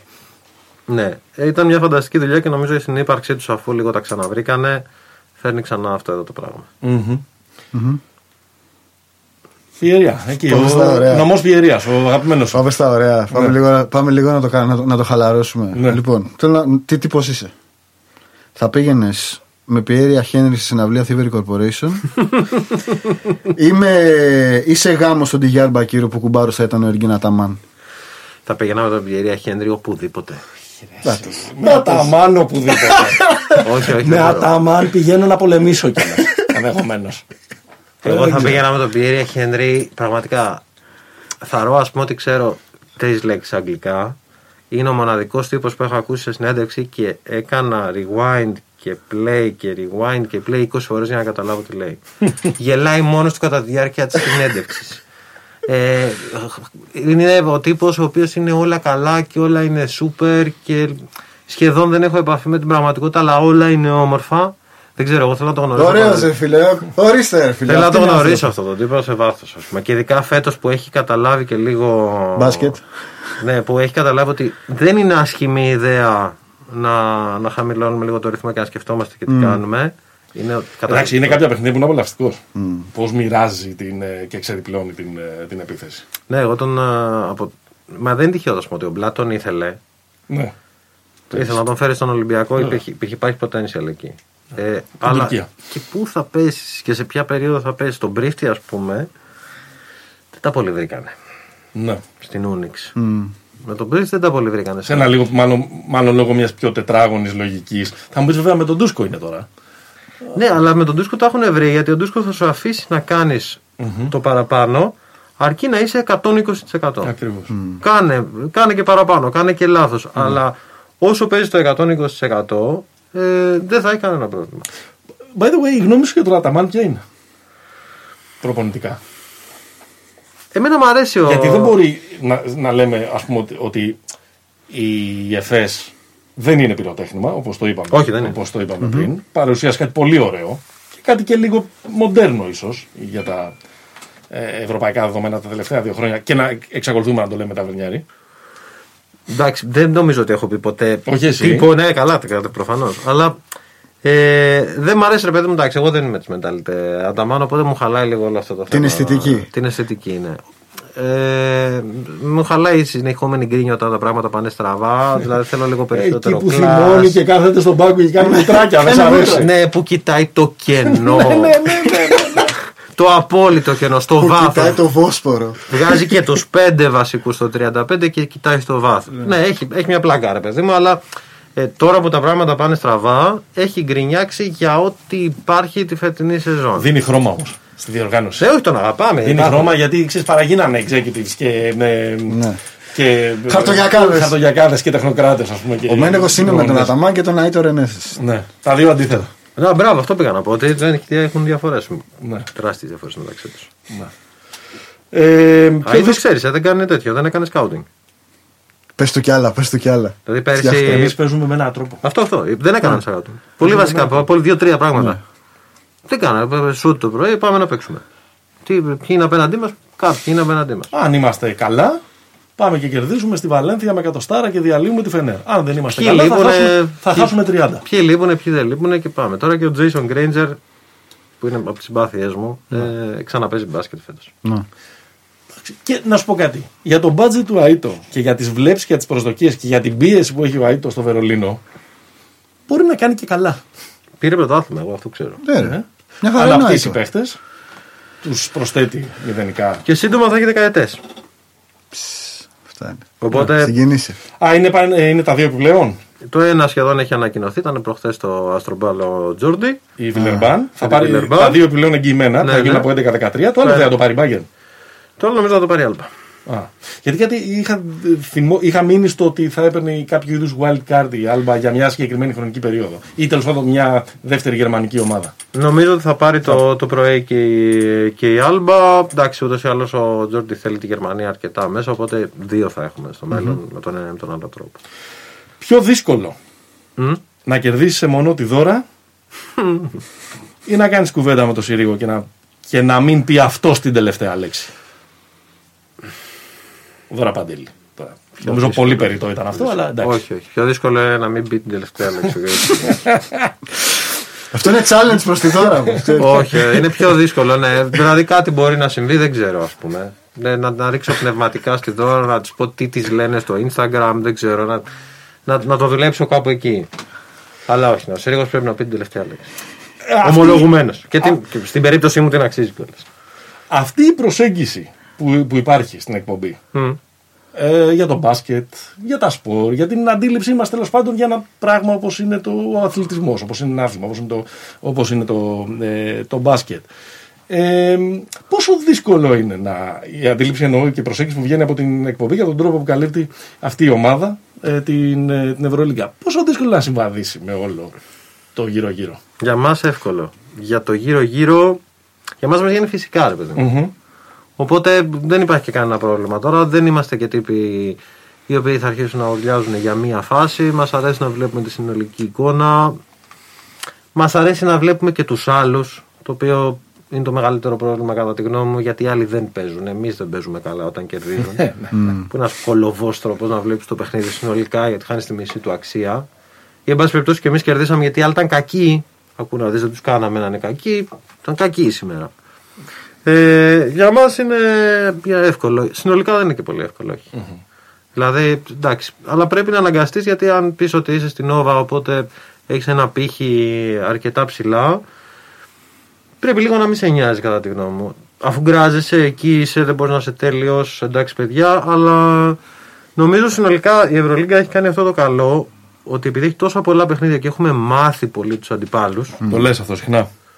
Ε, και τους ξέρουμε και είναι πολύ καλοί και έχουμε πάψει πια να είμαστε όχι νεόπλουτοι, αλλά εν πάση περιπτώσει αυτοί που πρέπει να το πάρουν. Ναι, εντάξει, γιατί, γιατί είμαστε και χειρότεροι, έτσι. Εννοείς; Ε, Ω Παναθηναϊκός Ολυμπιακός είμαστε χειρότεροι σε σχέση Είμαστε με αυτό που ήμασταν χειρότεροι. πριν από μια δεκαετία. Ναι, αυτό μας έχει διδάξει και λίγο. Θέλω να πω και ένα ρεαλισμό ότι υπάρχουν Οι και ξεπεσμένοι άλλοι. αριστοκράτες. Ε, Πρέπει να δούμε και τι κάνουν και οι άλλοι καλά. για να είμαι ειλικρινής, διαφωνώ σε αυτό. Γιατί; Γιατί ναι, μεν στην Ευρωλίγκα τα ρεκόρ είναι πολύ διαφορετικά, είτε είναι πολύ περισσότερες, επειδή είναι και τα παιχνίδια πολύ περισσότερα. Αλλά ακόμα αυτή τη συνήθεια να διώχνουμε ένα προπονητή γιατί έχασε μια Κυριακή από το Λαύριο δεν την έχουμε Ναι. αποβάλει. Δηλαδή δεν έχουμε αποβάλει ακόμα αυτό το σύνδρομο της ήττας ντροπής, το οποίο είναι εντελώς αστείο στον τρόπο που Τη λειτουργεί λεξούλα αυτή, ε. ο σύγχρονος αθλητισμός. Καλά, πέρα ότι καμία ήττα σε σπορ δεν είναι ντροπή κτλ. κτλ. Αλλά ρε παιδί μου, τα πράγματα πια και σ- είναι τόσα πολλά τα παιχνίδια. Είναι, τόσο, πο- είναι τέτοια η ροή της επικαιρότητας. Είναι τέτοιο το attention span, ρε παιδί μου, της ζωής μας πια. Που όλα τα πράγματα τα έχουμε ξεχάσει την επόμενη μέρα. Πολύ πιο σημαντικά πράγματα από, το, ε, από μια ήττα από το Λαύριο ή τον. Κάνω έναν αναχρονισμό τώρα. Το Το Βάο. Βάο που συζητούσαμε. Ναι, ναι, ναι, ναι. Και την Ολυμπιάδα Πατρών. Και την Ολυμπιάδα Πατρών, βέβαια. Ναι, εντάξει. Νομίζω ότι αυτό ταιριάζει πια. Είναι πια στο θυμικό μας σαν λαό. Ναι. Το οποίο πολύ δύσκολα θα το αποβάλουμε. Οπότε δεν έχω ελπίδες προς τα εκεί. Τεχνοκρατικά ελπίζω ότι θα οργανωθούμε γιατί είναι ανάγκη να συμβεί σε επίπεδο σκάουτινγκ. Αν δεν συμβεί αυτό. Ε, και αν δεν αλλάξουν θεαματικά τα οικονομικά δεδομένα που δεν το βλέπω πουθενά. Α, για να εξακολουθήσουν οι ομάδες να είναι ανταγωνιστικές, λες. Ναι, πρεπει να βελτιωθούμε πάρα πολύ σε επίπεδο σκάουτινγκ και νομίζω οι ομάδες να απαγκιστρωθούν από τον εκλέκτορα προπονητή και να πάνε σε άλλο μοντέλο. GM. Ναι. GM και, και scouting team. Ο Παναθηναϊκός το κάνει δηλαδή από πέρσι με τον Νίκο Παπά. Ε, το οποίο πρέπει να είναι όμως κάτι το οποίο το υπηρετεί ο σύλλογος. Υπάρχει ένας GM, υπάρχει ένας. Διαλέγω προπονητή σύμφωνα με αυτό που θέλω να παίξω. Εν πάση περιπτώσει, δύσκολα πράγματα. Αλλά είναι και το μέλλον μας γιατί πια δεν μπορούμε να αγοράζουμε ό,τι θέλουμε. Και συνήθως γινόμαστε λίγο farming system για άλλους. Ναι. Ε, και ας το κάνουμε και αυτό καλά. Ναι, ας το κάνουμε καλά. Α το κάνουμε καλά. Ας γίνουμε Αλλά- ματσικό. Ναι. Ε, Πάντως, σε συνδυασμό με αυτή την ε, συνθήκη και με το γεγονός ότι δεν φαίνεται στον ορίζοντα κάποια σπουδαία φουρνιά. Ε, κάτι τρομερό από άποψη ε, ταλέντο γη- γηγενών παικτών. Σε ανησυχεί το μέλλον που μπορεί να έχει το, το μπάσκετ ε, Πολύ. σε, σε μια χώρα το οποίο το- η οποία το έχει αγαπήσει παράφορα εδώ και 35 χρόνια. Πολύ με ανησυχεί. Ε, και όχι μόνο για την τελευταία χρο- φουρνιά ας πούμε, που συζητάγαμε ο Φέρ για το Ηράκλειο και την τελευταία καλή εθνική που δεν τους βλέπεις, δηλαδή ο Κόνιαρης ένα βήμα μπρος, τρία πίσω πια, Ναι. ανενεργός, ο μοναδικός ο οποίος πραγματικά παίζει σε αυτή τη χρονιά, σε αυτή τη χρονιά δεν Παπαγιάννης. έπαιζε και ο Παπαγιάννης αλλά δεν ήταν σε κοινό το τουρνουά, είναι ο Μουράτος. Ναι. Ο Χαραλαμπόπουλος είναι μεγάλη απογοήτευση και δεν βλέπω και μπροστά να έρχονται σπουδαία πράγματα. Ναι, πραγματικά με ανησυχεί αυτό. Ε, και συνολικά θα περίμενα, ρε παιδί μου, να, να σπάσουμε λίγο το καλούπι πια και να πούμε ότι, οκ, είναι αναγνωρισμένο πια το πρόβλημα. Ε, πρέπει να επιστρέψουμε στα βασικά. Τρίπλα πάσα σουτ και να αφήσουμε λίγο έξω την τακτική αντίληψη να την προσθέσουμε μετά. Ναι, ναι, ναι. Αυτά. Αλλά- Οι, οι ζώνες στα παιδικά. Ε, Σπαμπέδες, ναι. Ζώνη με ματσάπ. Νομίζω ότι μια δεκαετία κρίση έχει αφήσει και στην παραγωγική διαδικασία το, το στίγμα της εκεί. Ναι, και, και η οικονομική χρήση. Ναι, ναι, Χτύπησε όχι, εκεί συνολικά. πάρα πολλά, διέλυσε πάρα πολλά σωματεία. Αυτό το κοινωνικό-οικονομικό. Ελπίζω ότι η ΕΟΚ θα βρει μια ε- καινούρια σελίδα γιατί πρέπει να ξεκινήσει αυτό το πράγμα σε επίπεδο σωματείων. Ναι. Αν δεν βρει. και- Γιατί όλα συνδέονται, όλα είναι συγκοινωνούν τα δοχεία. Δηλαδή, μια παραπέουσα, ασμένουσα ΕΟΚ δεν μπορεί να ρίξει μια ματιά και να πει εδώ πρέπει να κάνουμε κάτι διαφορετικό. Και ίσως και χρειάζεται μια διαφορετική ματιά. Εντάξει, αυτό είναι λίγο πιο αφηρημένο, είναι λίγο πιο οραματικό, προγραμματικό, δεν ξέρω πώς να το πει κανένα. Αλλά η ελληνική κοινωνία δεν είναι η κοινωνία του 1987, είναι του 1997. Έχει διαφορετικές διαφορετική σύνθεση και ενδεχομένως εκεί να κρύβεται και το κομμάτι μιας αθλητικής αναγέννησης, ας πούμε. Το είπα λίγο ως πολιτικός, αλλά Υπάρχει, ε, υπάρχει και ταλέντο ε, και το οποίο μπορεί να βρεθεί και, στις, και στους μετανάστες και στα, στα Στα νέα παιδιά μέλη δεύτερης τέλος πάντων, γενιάς. αυτής της, ε, της κοινωνίας στην οποία ζούμε. Που δεν έχει μπολιαστεί τόσο με τον μπάσκετ από αυτό Όχι ακόμα. Και η πραγματική ένταξη ούτως ή άλλως των ανθρώπων αυτών είναι και μέσω του αθλητισμού. Αυτή είναι και η πραγματική. Σωστό. Ναι, και ο μεγαλύτερος αθλητής αυτή τη στιγμή είναι ένας από αυτούς. Δηλαδή, Ναι.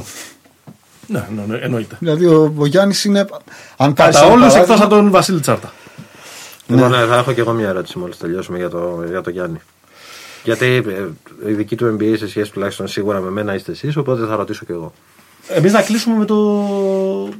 Με την... Να θα δούμε κλειστή λίγα. Αναφερθήκαμε λίγο Ναι. πριν. Αν πιστεύεις ότι κάποια στιγμή σύντομα... Κανονική κλειστή λίγκα. Δηλαδή, σαλαρικά, Ναι. οι ομάδες αποχωρούν από τα εθνικά πρωταθλήματα. Ε, βλέπουμε μια λίγκα 18-20 πόσων ομάδων είναι. Κανονικά τύπου NBA. Ναι, νομίζω ότι το μοναδικό το οποίο θα συμβεί στην κλειστή αυτή λίγα είναι να μπουν. Πώς συνέβαινε, ας πούμε, με τη Ζάλγκη που έπαιζε στην ε, VTB και έμπαινε στα ημιτελικά της δικής της λίγας στο φινάλε.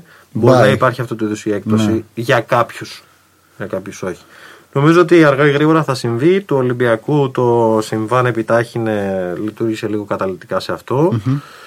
Ε, συναισθηματικά μπορεί να μην μας αρέσει, αλλά νομίζω ότι είναι μια αναπόφευκτη και μάλλον επωφελής ε, κατάσταση για τον μπάσκετ. Αν θέλουμε να το πάμε σε ένα επίπεδο πραγματικά εμπορικό, όχι για να πλησιάσει το ποδόσφαιρο, δεν θα το πλησιάσει, αλλά για να αποκτήσει μια δική του αυτόνομη οντότητα που λέει ότι δεν χρειαζόμαστε ε, χρηματοδότες στο βαθμό που τους χρειαζόμαστε αυτή τη στιγμή. Για το ένα άθλημα το οποίο μην, είμαστε, μην ξεγελιόμαστε, βασίζεται πάνω σε ανθρώπους που βάζουν λεφτά. Αύριο, αν δεν βάζουν αυτά τα λεφτά, δεν βγαίνουν τα συμβόλαια, εν πάση περιπτώσει, Ναι. από, την, από την εμπορικότητα που πληρώνονται αυτή τη στιγμή. Είναι λίγο μια. Ε, Και να βγάζει και λίγο περισσότερο νόημα το πράγμα. Δηλαδή, για ποιο λόγο να υπάρχει η ΑΕΚ; Για ποιο λόγο να υπάρχει ο Προμηθέας; Για ποιο λόγο να υπάρχουν ομάδες οι οποίες δεν ξέρουν τι ψάχνουν; Ναι. Διαφορετικά. Ναι, θα, θα μπουν πάρα πολλά πράγματα. Ε, το καλό αυτή τη στιγμή είναι ότι η ηγεσία της FIBA έχει έναν άνθρωπο ο οποίος είναι πολύ έξυπνος και πολύ συμβιβαστικός. Και γενικά δεν. ε, Μιλάς για το Ζαγκλή, έτσι. Ζαγκλή. Από τότε που ο Ανδρέας Ζαγκλής είναι πρόεδρος, δεν έχει αναφερθεί, δεν έχει ανεβάσει τους τόνους με την Ευρωλίγα Ναι. ούτε μία φορά. Ναι. Αυτό δεν γίνεται τυχαία, γίνεται από χαρακτήρα και γίνεται από τακτική. Σιγά σιγά η Ευρωλίγα νομίζω ότι θα κάτσει σε ένα ή μικρότερο βαθμό σε ένα τραπέζι. Ναι. Αν να γίνει ένα NBA της Ευρώπης, θα γίνει ένα. Σωστό. Ε, καλά. ναι. Σωστό. Φαντάζεσαι να κάνουμε δύο κλειστές Σούπρο, λίγες. σούπρο NBA, σούπρο Πραγματικά. NBA. Αυτό θα είναι τρολιά. Πάμε στα γρήγορα ε, φιλοσοφικά ερωτήματα. Ποια μάστιγα σε εκνευρίζει περισσότερο, Το κάποτε delay basketball του Μάλκοβιτς ή τα 50 τρίποντα των Houston Rockets; Τα 50 τρίποτα για το delay basketball το παίζαμε και εμείς, απλά δεν το παραδεχόμασταν. Σωστά. Πώς μπορεί να σταθεί σε υψηλό επίπεδο το παιχνίδι στην Ευρώπη τα επόμενα χρόνια, Όταν μας παίρνουν τους Ντόνσιτς και, μας- μας τους στέλνουν. Την G League. Και μας το στέλνουν, δεν το Και πιάσαμε. μας στέλνουν την G League. Ό,τι μένει. Νομίζω ότι οι Ντόντσιτ θα φεύγαν, εντάξει, αυτό το επίπεδο θα έφευγαν ούτως ή άλλως. Ε, Ανεβάζοντας την Ευρωλίγκα αρκετά, ε, νομίζω ότι θα έχουμε σταμάτησε από όλο αυτό το ρεύμα το πολύ ισχυρό της τελευταίας τριετίας και μπορεί να εξισορροπηθεί με αρκετά καλούς μισθούς. Ε, θα πέσει το επίπεδο και θα, στρα- θα, θα, θα σταθεροποιηθεί σε ένα, σε ένα επίπεδο που είμαστε τώρα. Σηκώνω τους ώμους τώρα και δεν φαίνομαι, αλλά δεν υπάρχει λύση σε αυτό. δηλαδή το NBA θα μας παίρνει πάντα τους καλύτερους παίκτες, take it or leave it. Γιατί έτσι πρέπει να γίνεται; Δεν ξέρω για Με να έναν πρέπει. τρόπο. Δεν Γιατί ξέρω είναι η για να καλύτερη πρέπει. λίγα στον κόσμο. Ναι. Αγαπάς περισσότερο το small ball των mobile αθλητικών center τύπου Heinz, Λάσμε κτλ. ή το, την επιστροφή στους δεινόσαυρους τύπου Ταβάρες και Παπαγιάννη; Όχι, εγώ τους θέλω τους ψηλούς. Θέλεις. Τους θέλω πάρα πολύ τους ψηλούς στο, στο παιχνίδι. Προφανώς όλοι χωράνε, αλλά αυτό το small ball με το ψηλότερο είναι 2-4-2-5 και να μην ξεχωρίζει κανείς. Και γενικώς να μην μπορεί να ρίξει ένας άνθρωπος μια normal τάπα που θα φτάσει στην κερκίδα. Δεν το Είναι αντέχω. δικό σου έτσι. Είναι δικό σου. Φέρτε μας τους Εδώ, πίσω. Μάλκοβιτς και ψηλούς. Όχι, του θέλω εγώ, του αγαπώ. Δηλαδή και, Μάλκοβιτς με Φρανκ Μπιτέρ και αυτός 7 footer ήταν. και η όποια επαφή μου με τον μπάσκετ πρακτικά ήταν από, από εκείνες τις θέσεις, οπότε νιώθω και μια μεγαλύτερη αγάπη. Αλλά ναι, τώρα δεν είναι οι ίδιοι. Δηλαδή, ο, ο Χακίμ Ολάζουον όταν είχε γράψει εκείνο το περίφημο κείμενο, αν τον ενοχλεί το small ball. Τι λέτε, εμένα δεν με ενοχλεί καθόλου. Εγώ, έβλεπα, εγώ ήθελα να παίζω σε ένα περιβάλλον χωρίς ε, θέσεις. Έβλεπα τους guards και γι' αυτό έφτιαξα τον Dream Shake. Ε, οπότε θεωρώ ότι υπάρχει πάρα πολύς χώρος. Απλά τα πεντάρια πια είναι αδιανόητα πιο τεχνικοί και πιο ταλαντούχοι. Και σουτ και όλα. Ε, και έχουμε πάει και σε μια συνθήκη που οι παίχτες ρακέτας μπορεί να είναι 2-4-2-5 και οι παίχτες οι οποίοι, οι οποίοι, να το πω πολύ απλά, κάνουν το παιχνίδι να είναι 2-10. Εκεί πάει και το, και το πράγμα. Ισχύει, Με αλλά τους απ' πολύ την άλλη- πεγισμένου 7 footers πια. Νίκολα βλέπουμε. Γιόκιτς για πάντα. Για πάντα. Να παραμείνουμε στη συνθήκη να βγαίνει ο νικητής της Ευρωλίγα από Final Four ή να πάμε σε σειρά τελικών μπάσκετ εμεί και ο Δημήτρης Τούδη. Ε, μ, θα πω καθαρά συμφεροντολογικά Final Four για πάντα. Έτσι. Μαζί είμαστε. Γιατί ως Ελλάδα δεν θα έχουμε πολλές ελπίδες να πάρουμε Ευρωλίγκα σε κάθε άλλη περίπτωση. Και γιατί δεν είμαστε και ποδόσφαιρο, όπως είπες και εσύ πριν. Και το Final Four είναι ακόμα ένα πράγμα που δίνει στο μπάσκετ μια, μια, στην Ευρωλίγα μια διαφορετική έγκλη. Συμφωνώ. Της συμφωνώ. έκπληξης, της γιορτής, του τριημέρου κτλ. Αν πάμε σε κλειστή λίγα νομίζω θα αλλάξει. Ναι, Θα Ε, ναι, πάει θα, γρήγορα. θα γίνει σειρά. Ναι. πάρε το, το δικό σου. Λοιπόν, έχουμε διαλέξει τέσσερις ομάδες της τελευταίας ας πούμε 20 ετίας. Όλες αυτές μαζεύονται σε ένα Final Four. Θέλω να μου πει ζευγάρι τελικού και ποιος θα το πάρει. Λοιπόν, είναι η Maccabi του 2004, Μμμ. η Τσέσεκα του 6, Παναθηναϊκός του 9, του Βερολίνο και η Real του 18. Μακάμπι. Ε, Τσέσεκα, Αθηναϊκό και Ρεάλ. η Ρεάλ του 18 τέταρτη. μμμ. ΤΣΣΚΑ στο μικρό τελικό τρίτη. Μακάμπι Παναθηναϊκός τελικό και νικητρία Μακάμπι. οκ. Ξεχάσαμε καμία; Θα βάζεις καμία; Μμμ, δεν ξέρω αν θα βάζα την ΤΣΣΚΑ του 9 αντί την ΤΣΣΚΑ του 6. Που, Αλλά έχασε, εντάξει. που έχασε στον τελικό από τον Παναθηναϊκό, ναι. Δεν ξέρω αν θα το κάνω αυτό. Ε, την Κίντερ νωρίς, όχι. Εντάξει, νομίζω ότι η Μακάμπι είναι. Εκείνη η Μακάμπι ήταν αδιανόητη. Είναι αυτή που έχει κερδίσει 50 πόντους στο τελικό Ναι. την Team System. Ναι. Αδιανόητη ταχύτητα και μπάσκετ πολύ μπροστά από την εποχή της. Ωραία. Τώρα το δύσκολο. Έχουμε ένα παιχνίδι εμείς εδώ. OK. Start, bench, cut. Ξεκινάς έναν, ο άλλος στον πάγκο και τον άλλο τον κόβεις από τη. Ανάμεσα σε τρία ονόματα. Σάρας, Πάρκερ, Σπανούλης. Σάρας κόβεται ο Σπανούλης. Ξεκινάω το Σάρας και στον πάγκο Πάρκερ. That was fast. Οκ. Είμαι πραγματικά ερωτευμένος με το Σάρας. Καλά, και εγώ το Σάρας θα ξεκινούσα. Εσύ; Το Σάρας. Ε, όχι, θα έκοβα το Σάρας. Τώρα που το σκέφτομαι. Θα έκοβες το Σάρας; Ναι, ναι, θα έκοβα το Σάρας. Γιατί επειδή δεν πέτυχε στο NBA. Ε, Σωστό, σωστό. Μπορεί, αλλά εντάξει. Του Το άξιζε, Βασίλειο το Βασίλειο άξιζε, είναι, το το Βασίλειο άξιζε. είναι. Θα σου πω ένα μικρό bias με τον Πάρκερ τώρα αυτές τις μέρες γιατί Απλά δεν εγώ το ντοκιμαντέρ. θα έβαζα τον. ε, σε σχέση με αυτό που είπε ο Χρήστος, θα έστελνα τον Πάρκερ στον πάγκο. Πάρκερ. Όσο, όσο βλάσφημο και αν ακούγεται αυτό. Κοίτα, ό,τι και αν απαντήσει εδώ είναι λίγο βλάσφημο. Αλλά Εντάξει, οκ. ναι, OK. OK. Ωραία. Ε, Εμείς τελειώσαμε. Αν έχεις να μας ρωτήσεις κάτι, όπως είπες πριν. Πώς θα φτιάξει λοιπόν ο Γιάννης Αντετοκούνμπο ένα αποτελεσματικό playoff εαυτό, αν θα πρέπει να προσθέσετε ένα πράγμα στο παιχνίδι του. Διότι τρία χρόνια αυτό το αν φτιάξει τρίποντο θα είναι unstoppable πλέον δεν ισχύει Ναι. Και δεν θα γίνει. Και Και, δεν θα γίνει. θεωρημένα. Και έχουμε- πραγματικά το άκουγα και μου φαινόταν ένας μύθος. Αλλά οκ, δεν παρακολουθώ NBA στον ίδιο βαθμό. Σχεδόν καθόλου δηλαδή πριν τα playoff, οπότε. Ακούω. Τα έχουμε συμφωνήσει ποιο είναι το, το κρίσιμότερο στοιχείο στο σύγχρονο μπάσκετ. στο- Ναι. Μάλλον στο μπάσκετ του Γιάννη Αντετοκούνμπο. Είναι το pull-up jumper. Δηλαδή δεν χρειάζεται να αποκτήσει τρίποντα ο άνθρωπος. Αρκεί να αποκτήσει ένα αξιόπιστο mid-range. Δηλαδή ο τρόπος με τον οποίο. Ο τρόπος με τον οποίο τον παίζουν δεν απαιτεί να έχει το range ξέρω εγώ, να σουτάρει από το σπίτι του. Απαιτείται μια, μια, να έχει κάποιες βασικές κινήσεις ρε παιδί μου οι οποίες είναι πέραν από το παίρνω την μπάλα στην κορυφή, κάνω το, το spin και τελειώνει τη φαση Αυτό νομίζω είναι. Δηλαδή έτσι όπως είναι το παιχνίδι του Γιάννη επιθετικά αυτό είναι. Και το οποίο συνδέεται κιόλας και με το. α, Είναι αυτό και οι βολές. Δηλαδή δεν θεωρώ ότι μπορούμε να συζητάμε για το Γιάννη με όρους να έχει ο Γιάννης 38% στα τρίποντα. Είναι ψηλοβλακία μου φαίνεται αυτό. Ναι, δεν διαφωνώ. Εγώ θα απλά θα, θα βάζα το hook. Α, γιατί; Εγώ πιστεύω ότι Καλό. Το hook. πρέπει. Παίρνω από, το, από, το, από την πάσα από το hook ε, και πιστεύω ότι πρέπει να έχει δίπλα του έναν ε, εξίσου ικανό ή καλύτερο σκόρερ. Ούτως Τύπου; ώστε ε, τύπου Bradley Beal. Ok. Έναν star δηλαδή, Με- σκόρερ. με τέτοια βαρύτητα. Με τέτοια βαρύτητα. Ενδεχομένως ε, και πιο πρικισμένο σαν πακέτο ε, ταλέντου. Στην επιθε- ίδια ομάδα με τον Middleton. επιθετικού. Δεν ξέρω αν χωράνε. Ο Μίτλο δεν μου κάνει κακός και για τρίτος. Απλά πιστεύω, είμαι, είμαι, ε, δίνει τα εντελώς, λεφτά. είμαι εντελώς φαν της ε, θεωρίας ότι ο Γιάννης πρέπει να είναι ο Σακίλ και να βρει δίπλα του ένα κόμπι. Μμμ. Ναι. Εντάξει. Γιατί όσο, όσο προσπαθεί να γίνει ο Γιάννης κόμπι, ε, θα βρίσκεις στον τοίχο που έχει βρει τα τελευταία χρόνια. Το υπεραπλουστεύω λίγο, αλλά Ναι, ναι, νομίζω όχι, το. αντιληπτό. Αντιληπτό. Εγώ το- βλέποντας τον, εγώ ήθελα απλά ένα hook. Δεν ήθελα καν mid range. Δηλαδή Εντάξει. ήθελα έναν τρόπο που με πλάτη Ναι, δεν άρα χρειαζόταν σου να πω, άρα φτάσει αυτό σημαίνει ότι πρέπει στο να- μισό μέτρο. Τώρα κατέβεις στο 5 όμως έτσι. Ναι. Είναι, Δεν ναι, ναι. ξέρω αν παίζει κανένα ρόλο. Θα σου πω ποιο είναι το θέμα. Υπάρχει Ότι- κάποιο άλλο πέντε που του, που του χαλάει τη μαγιά, δηλαδή με όταν βρίσκεται στη. Δηλαδή στην πραγματικότητα Ο Gobert. παίζοντας στα, στα, στα χνάρια του πέντε. Στα... Ο Μπουρούσαρο του Μιλγόκη. Όχι, όχι, θέλω να Ο πω- Μπουρούσαρο του Μπράβο. Μιλγόκη Μπρουκ Λόπες. Μπράβο, αλλά είναι. Παίζει στα 7 μέτρα.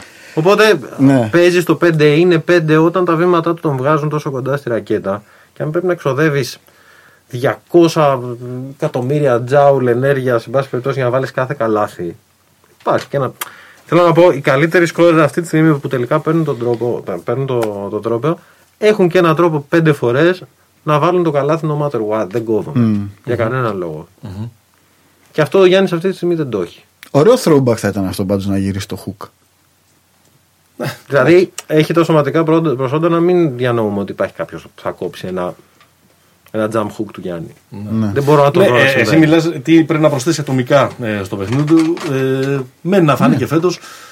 Εγώ περισσότερο το πήγα στη λογική της, ε, στο Της πώς, ομάδας, στο ναι. πώς δομείται ε, το, το γύρο του. Γιατί ούτε φέτος έχουν πρόβλημα στο τρίποντο, ας πούμε. οι Bucks. Μέχρι στιγμής δηλαδή. Όχι, σπάσαν είναι- το ρεκόρ, σου με κάτι. Ε, με- βάζουν 125 πόντους ένα παιχνίδι. Καρμπόν είναι ρε παιδί μου, αλλά Έχουν κάνει μέχρι στιγμής 3 ή 4 παιχνίδια πάνω από 20 τρίποντα. Δηλαδή είναι. ε, Γιατί απίστευτα πάλι δεν είναι νούμερα. λίγο καλύτερη.